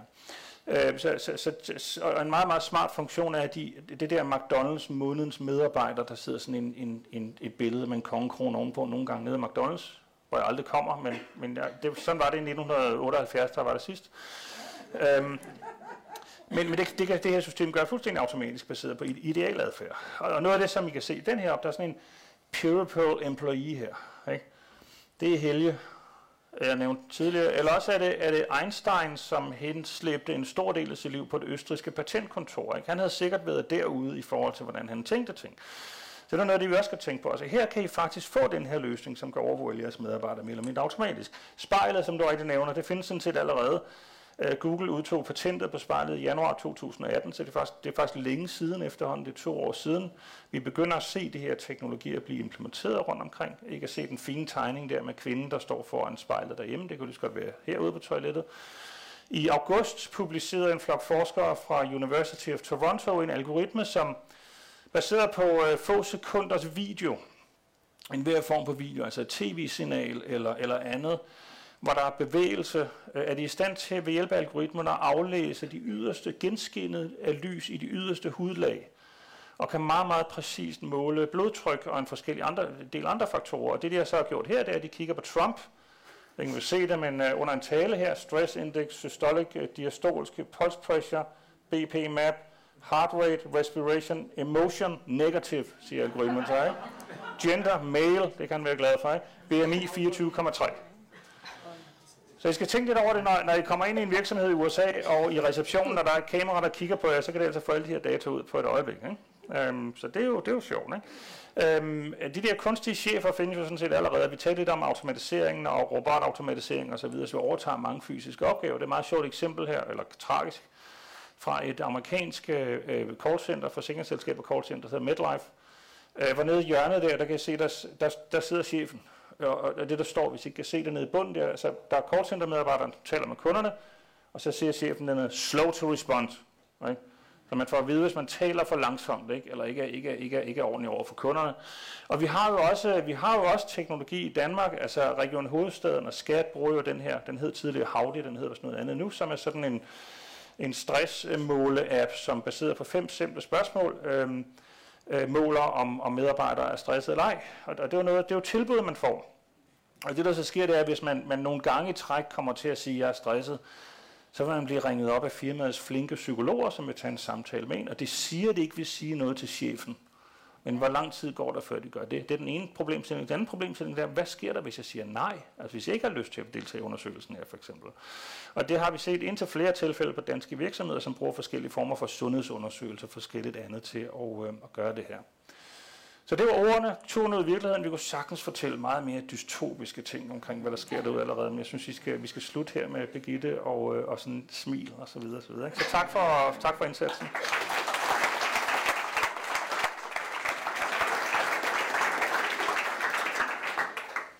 Giv lige en ekstra stor hånd også til Hanne, Thomas og så igen Kim for øh, panelet. Jeg ved også,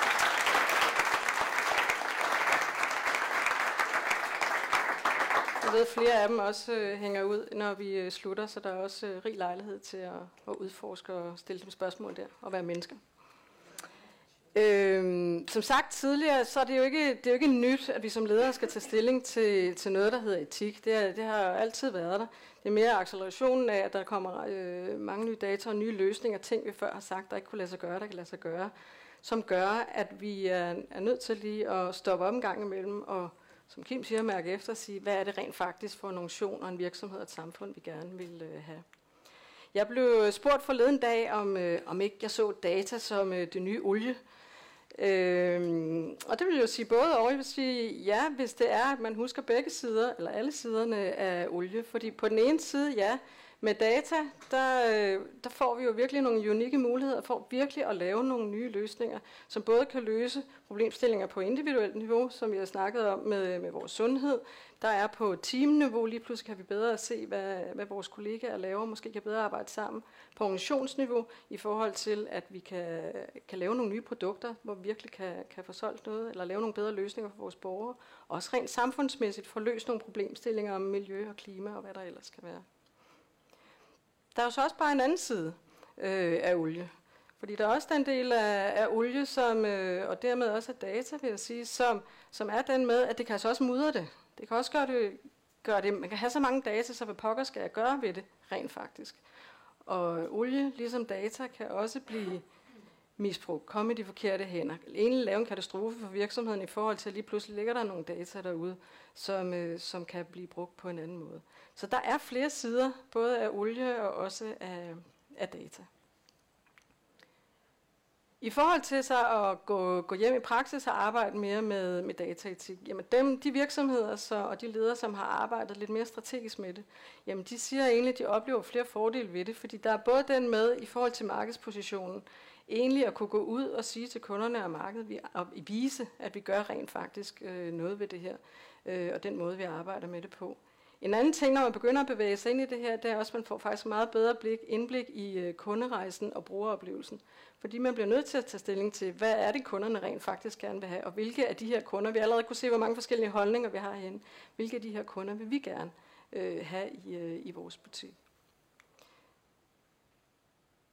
Som leder i rigtig, rigtig mange år af digitale udviklingsprojekter og teams, så har jeg meget ofte hørt en, øh, en forklaring fra øverste ledelse om, at den her funktionalitet, jeg har lige hørt om den i, øh, i det gør de også derovre, det, og det, det skal vi også have, og det skal være nu.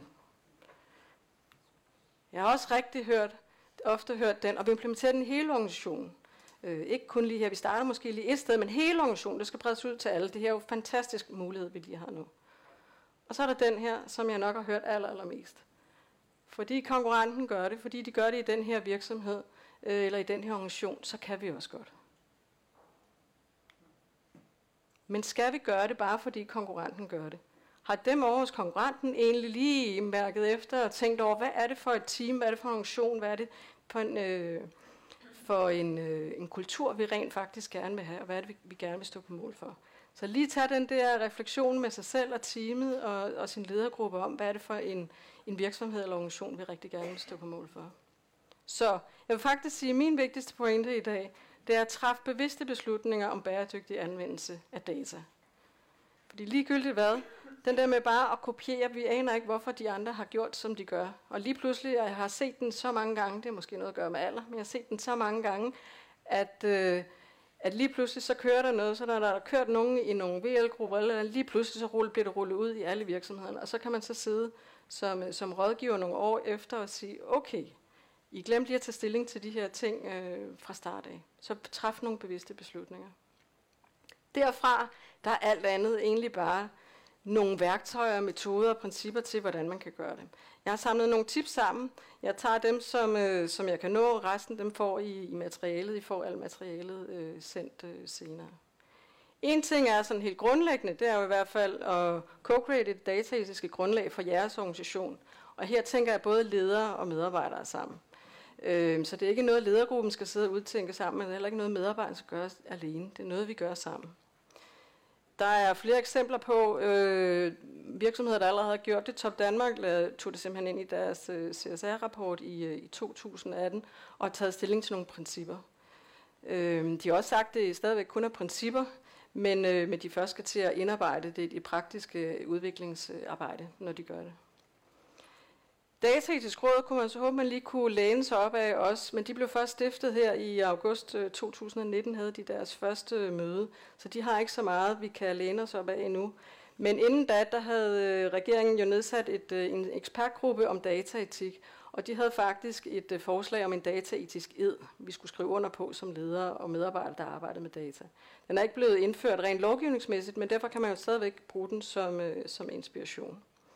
Derudover er der også andre steder hen inspiration, der dataethics.eu har lavet nogle spørgsmål, man kan stille sig selv som organisation. Der er også flere brancheforeninger, forsikring og pension og IT-branchen, som alle sammen har været inde og tage stilling til, eller lavet en vejledning i nogle forskellige spørgsmål, man kan, kan stille sig selv som øh, organisation. Men en ting er at skrive det ned. Det hjælper ikke super meget, hvis ikke man handler med det i, øh, i praksis. Så, øh, så det skal ikke være sådan en dag, øh, etisk washing, øh, faktisk et begreb, der allerede findes, øh, fordi det skal handling øh, bag ordene også. Next step kunne være at træne alle ledere og medarbejdere sammen i dataetik. Super egentlig måde. Jeg tror allerede, I kunne mærke energien i dag her også. Øh, gør det igen sammen med, med, med ledere og medarbejdere øh, sammen. IBM har gjort det, det har øh, Kim allerede fortalt om. Både gjort det internt, men også taget det ud eksternt og begyndt at have dialogen med kunder og samarbejdspartnere. Fordi det her det er der noget, der kræver dialog. Den anden vigtige ting er så faktisk, hvordan får man det indarbejdet i praktikken. Øh, de fleste virksomheder og organisationer, men ikke alle, har en proces for, når man skal udvikle noget nyt.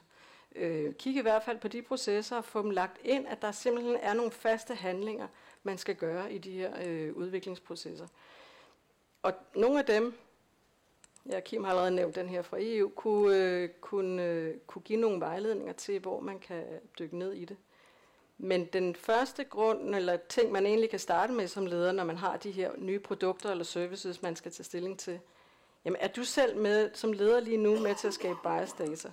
Har du egentlig sørget for, at der er diversitet i den gruppe, som skal sidde og beslutte at udvikle de her produkter og services lige nu? Øhm, og det andet er, de data, som I har givet til den her gruppe, der skal udvikle de her nye produkter og services, hvad er det egentlig for data? Er det allerede biased i det, øh, gruppen har fået dem? Så det er et øh, rigtig fint sted egentlig lige at starte. Som vi allerede har oplevet her i rummet, så er der lige så mange holdninger øh, til, øh, til øh, dataetik øh, og databehandling, som der findes mennesker i verden, der har taget en, øh, en holdning til det. Og det bliver meget ofte i to lejre, og den har vi også haft lidt i dag. Ikke? Der er den, øh, den offensive, jamen vi bruger bare alle data til fælles bedste, og virkelig tror på, på det gode i det. Og så er der den kritiske røst. Og derfor så lige i øjeblikket bliver det meget ofte egentlig glemt den i midten med, at, at øh, jamen, der er en fordel ved det, men der er også nogle ulemper ved det, og hvor kan vi rent faktisk øh, finde den bedst mulige løsning. Og allerhelst i min verden, der er det jo ikke tre forskellige kasser. Vi er et samsurium af vidt forskellige mennesker og individer, og vi har alle sammen vores holdninger til det. Så som leder tænker jeg, det er simpelthen så vigtigt at få bragt alle dimensionerne med ind her, og få diversiteten ind i de her diskussioner, fordi det, der er øh, hele spektret af farvepaletten øh, i vores organisationer og blandt vores kunder og borgere. Kviktest jeres dataetiske overvejelse i det udviklingsfasen. Det kommer fra usability-delen, som, som flere efterhånden har mødt. Altså det udvælg fem spørgsmål, gå ud og spørg rundt omkring i organisationen, men spørg nu ikke de samme hele tiden. Sørg for, at der er den her diversitet. Og dem, der er lidt mere modige, de går også ud og spørger deres kunder og samarbejdspartnere, og spørger helt folk, der slet ikke har noget at gøre med produktet, øh, og kunder, det jeg kalder lægefolk her, egentlig bare simpelthen gå ud og spørge tilfældige mennesker. Så er der den, hvor man kan kaste sig selv ud egentlig og tage worst case scenario. I nogle kulturer, der er det sådan, ah, det gør vi ikke. Vi går ikke ind, og vi gider ikke at høre på dem, der sidder virkelig kritiske og virkelig røde i det her. Hvad kan der ske?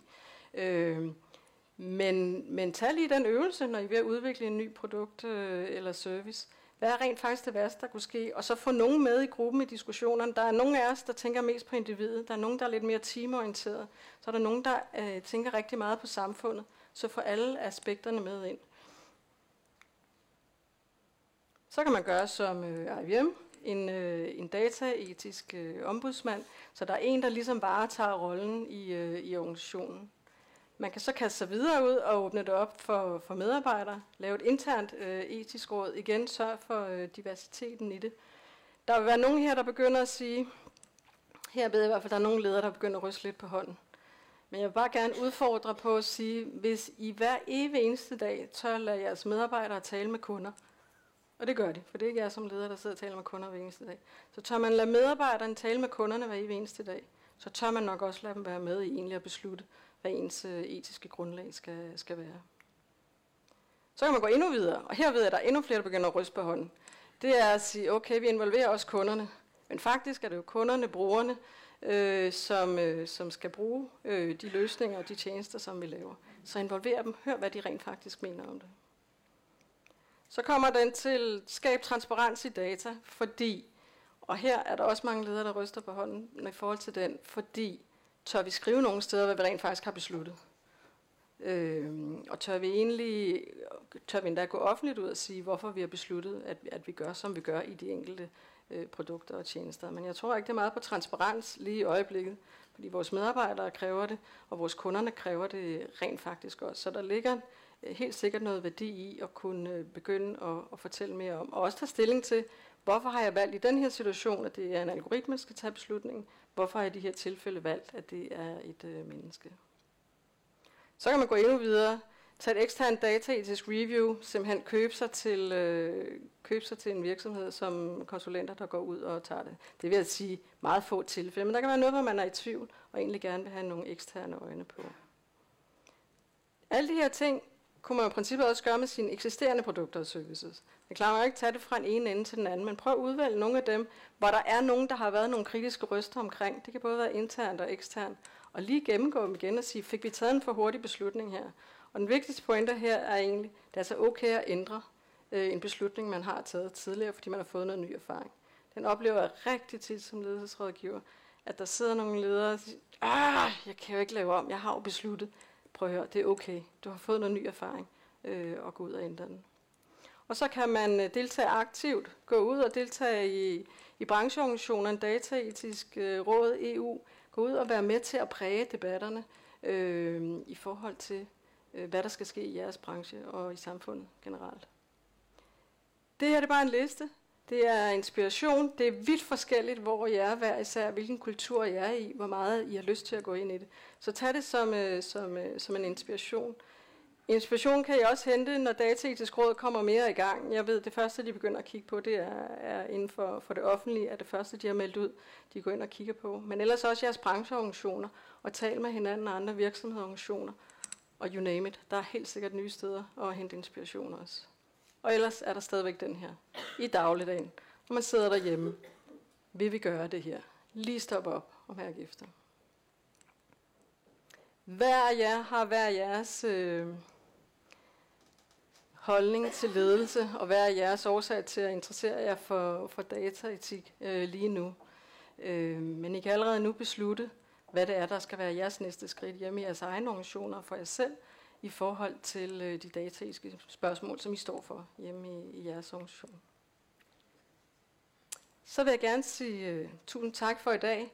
Hos lederne der fortsætter vi jo med at sætte fokus på, øh, på digitalisering og hvad det gør ved, øh, ved ledelse. Øh, vi har fortsætter med pejlemærkerne her.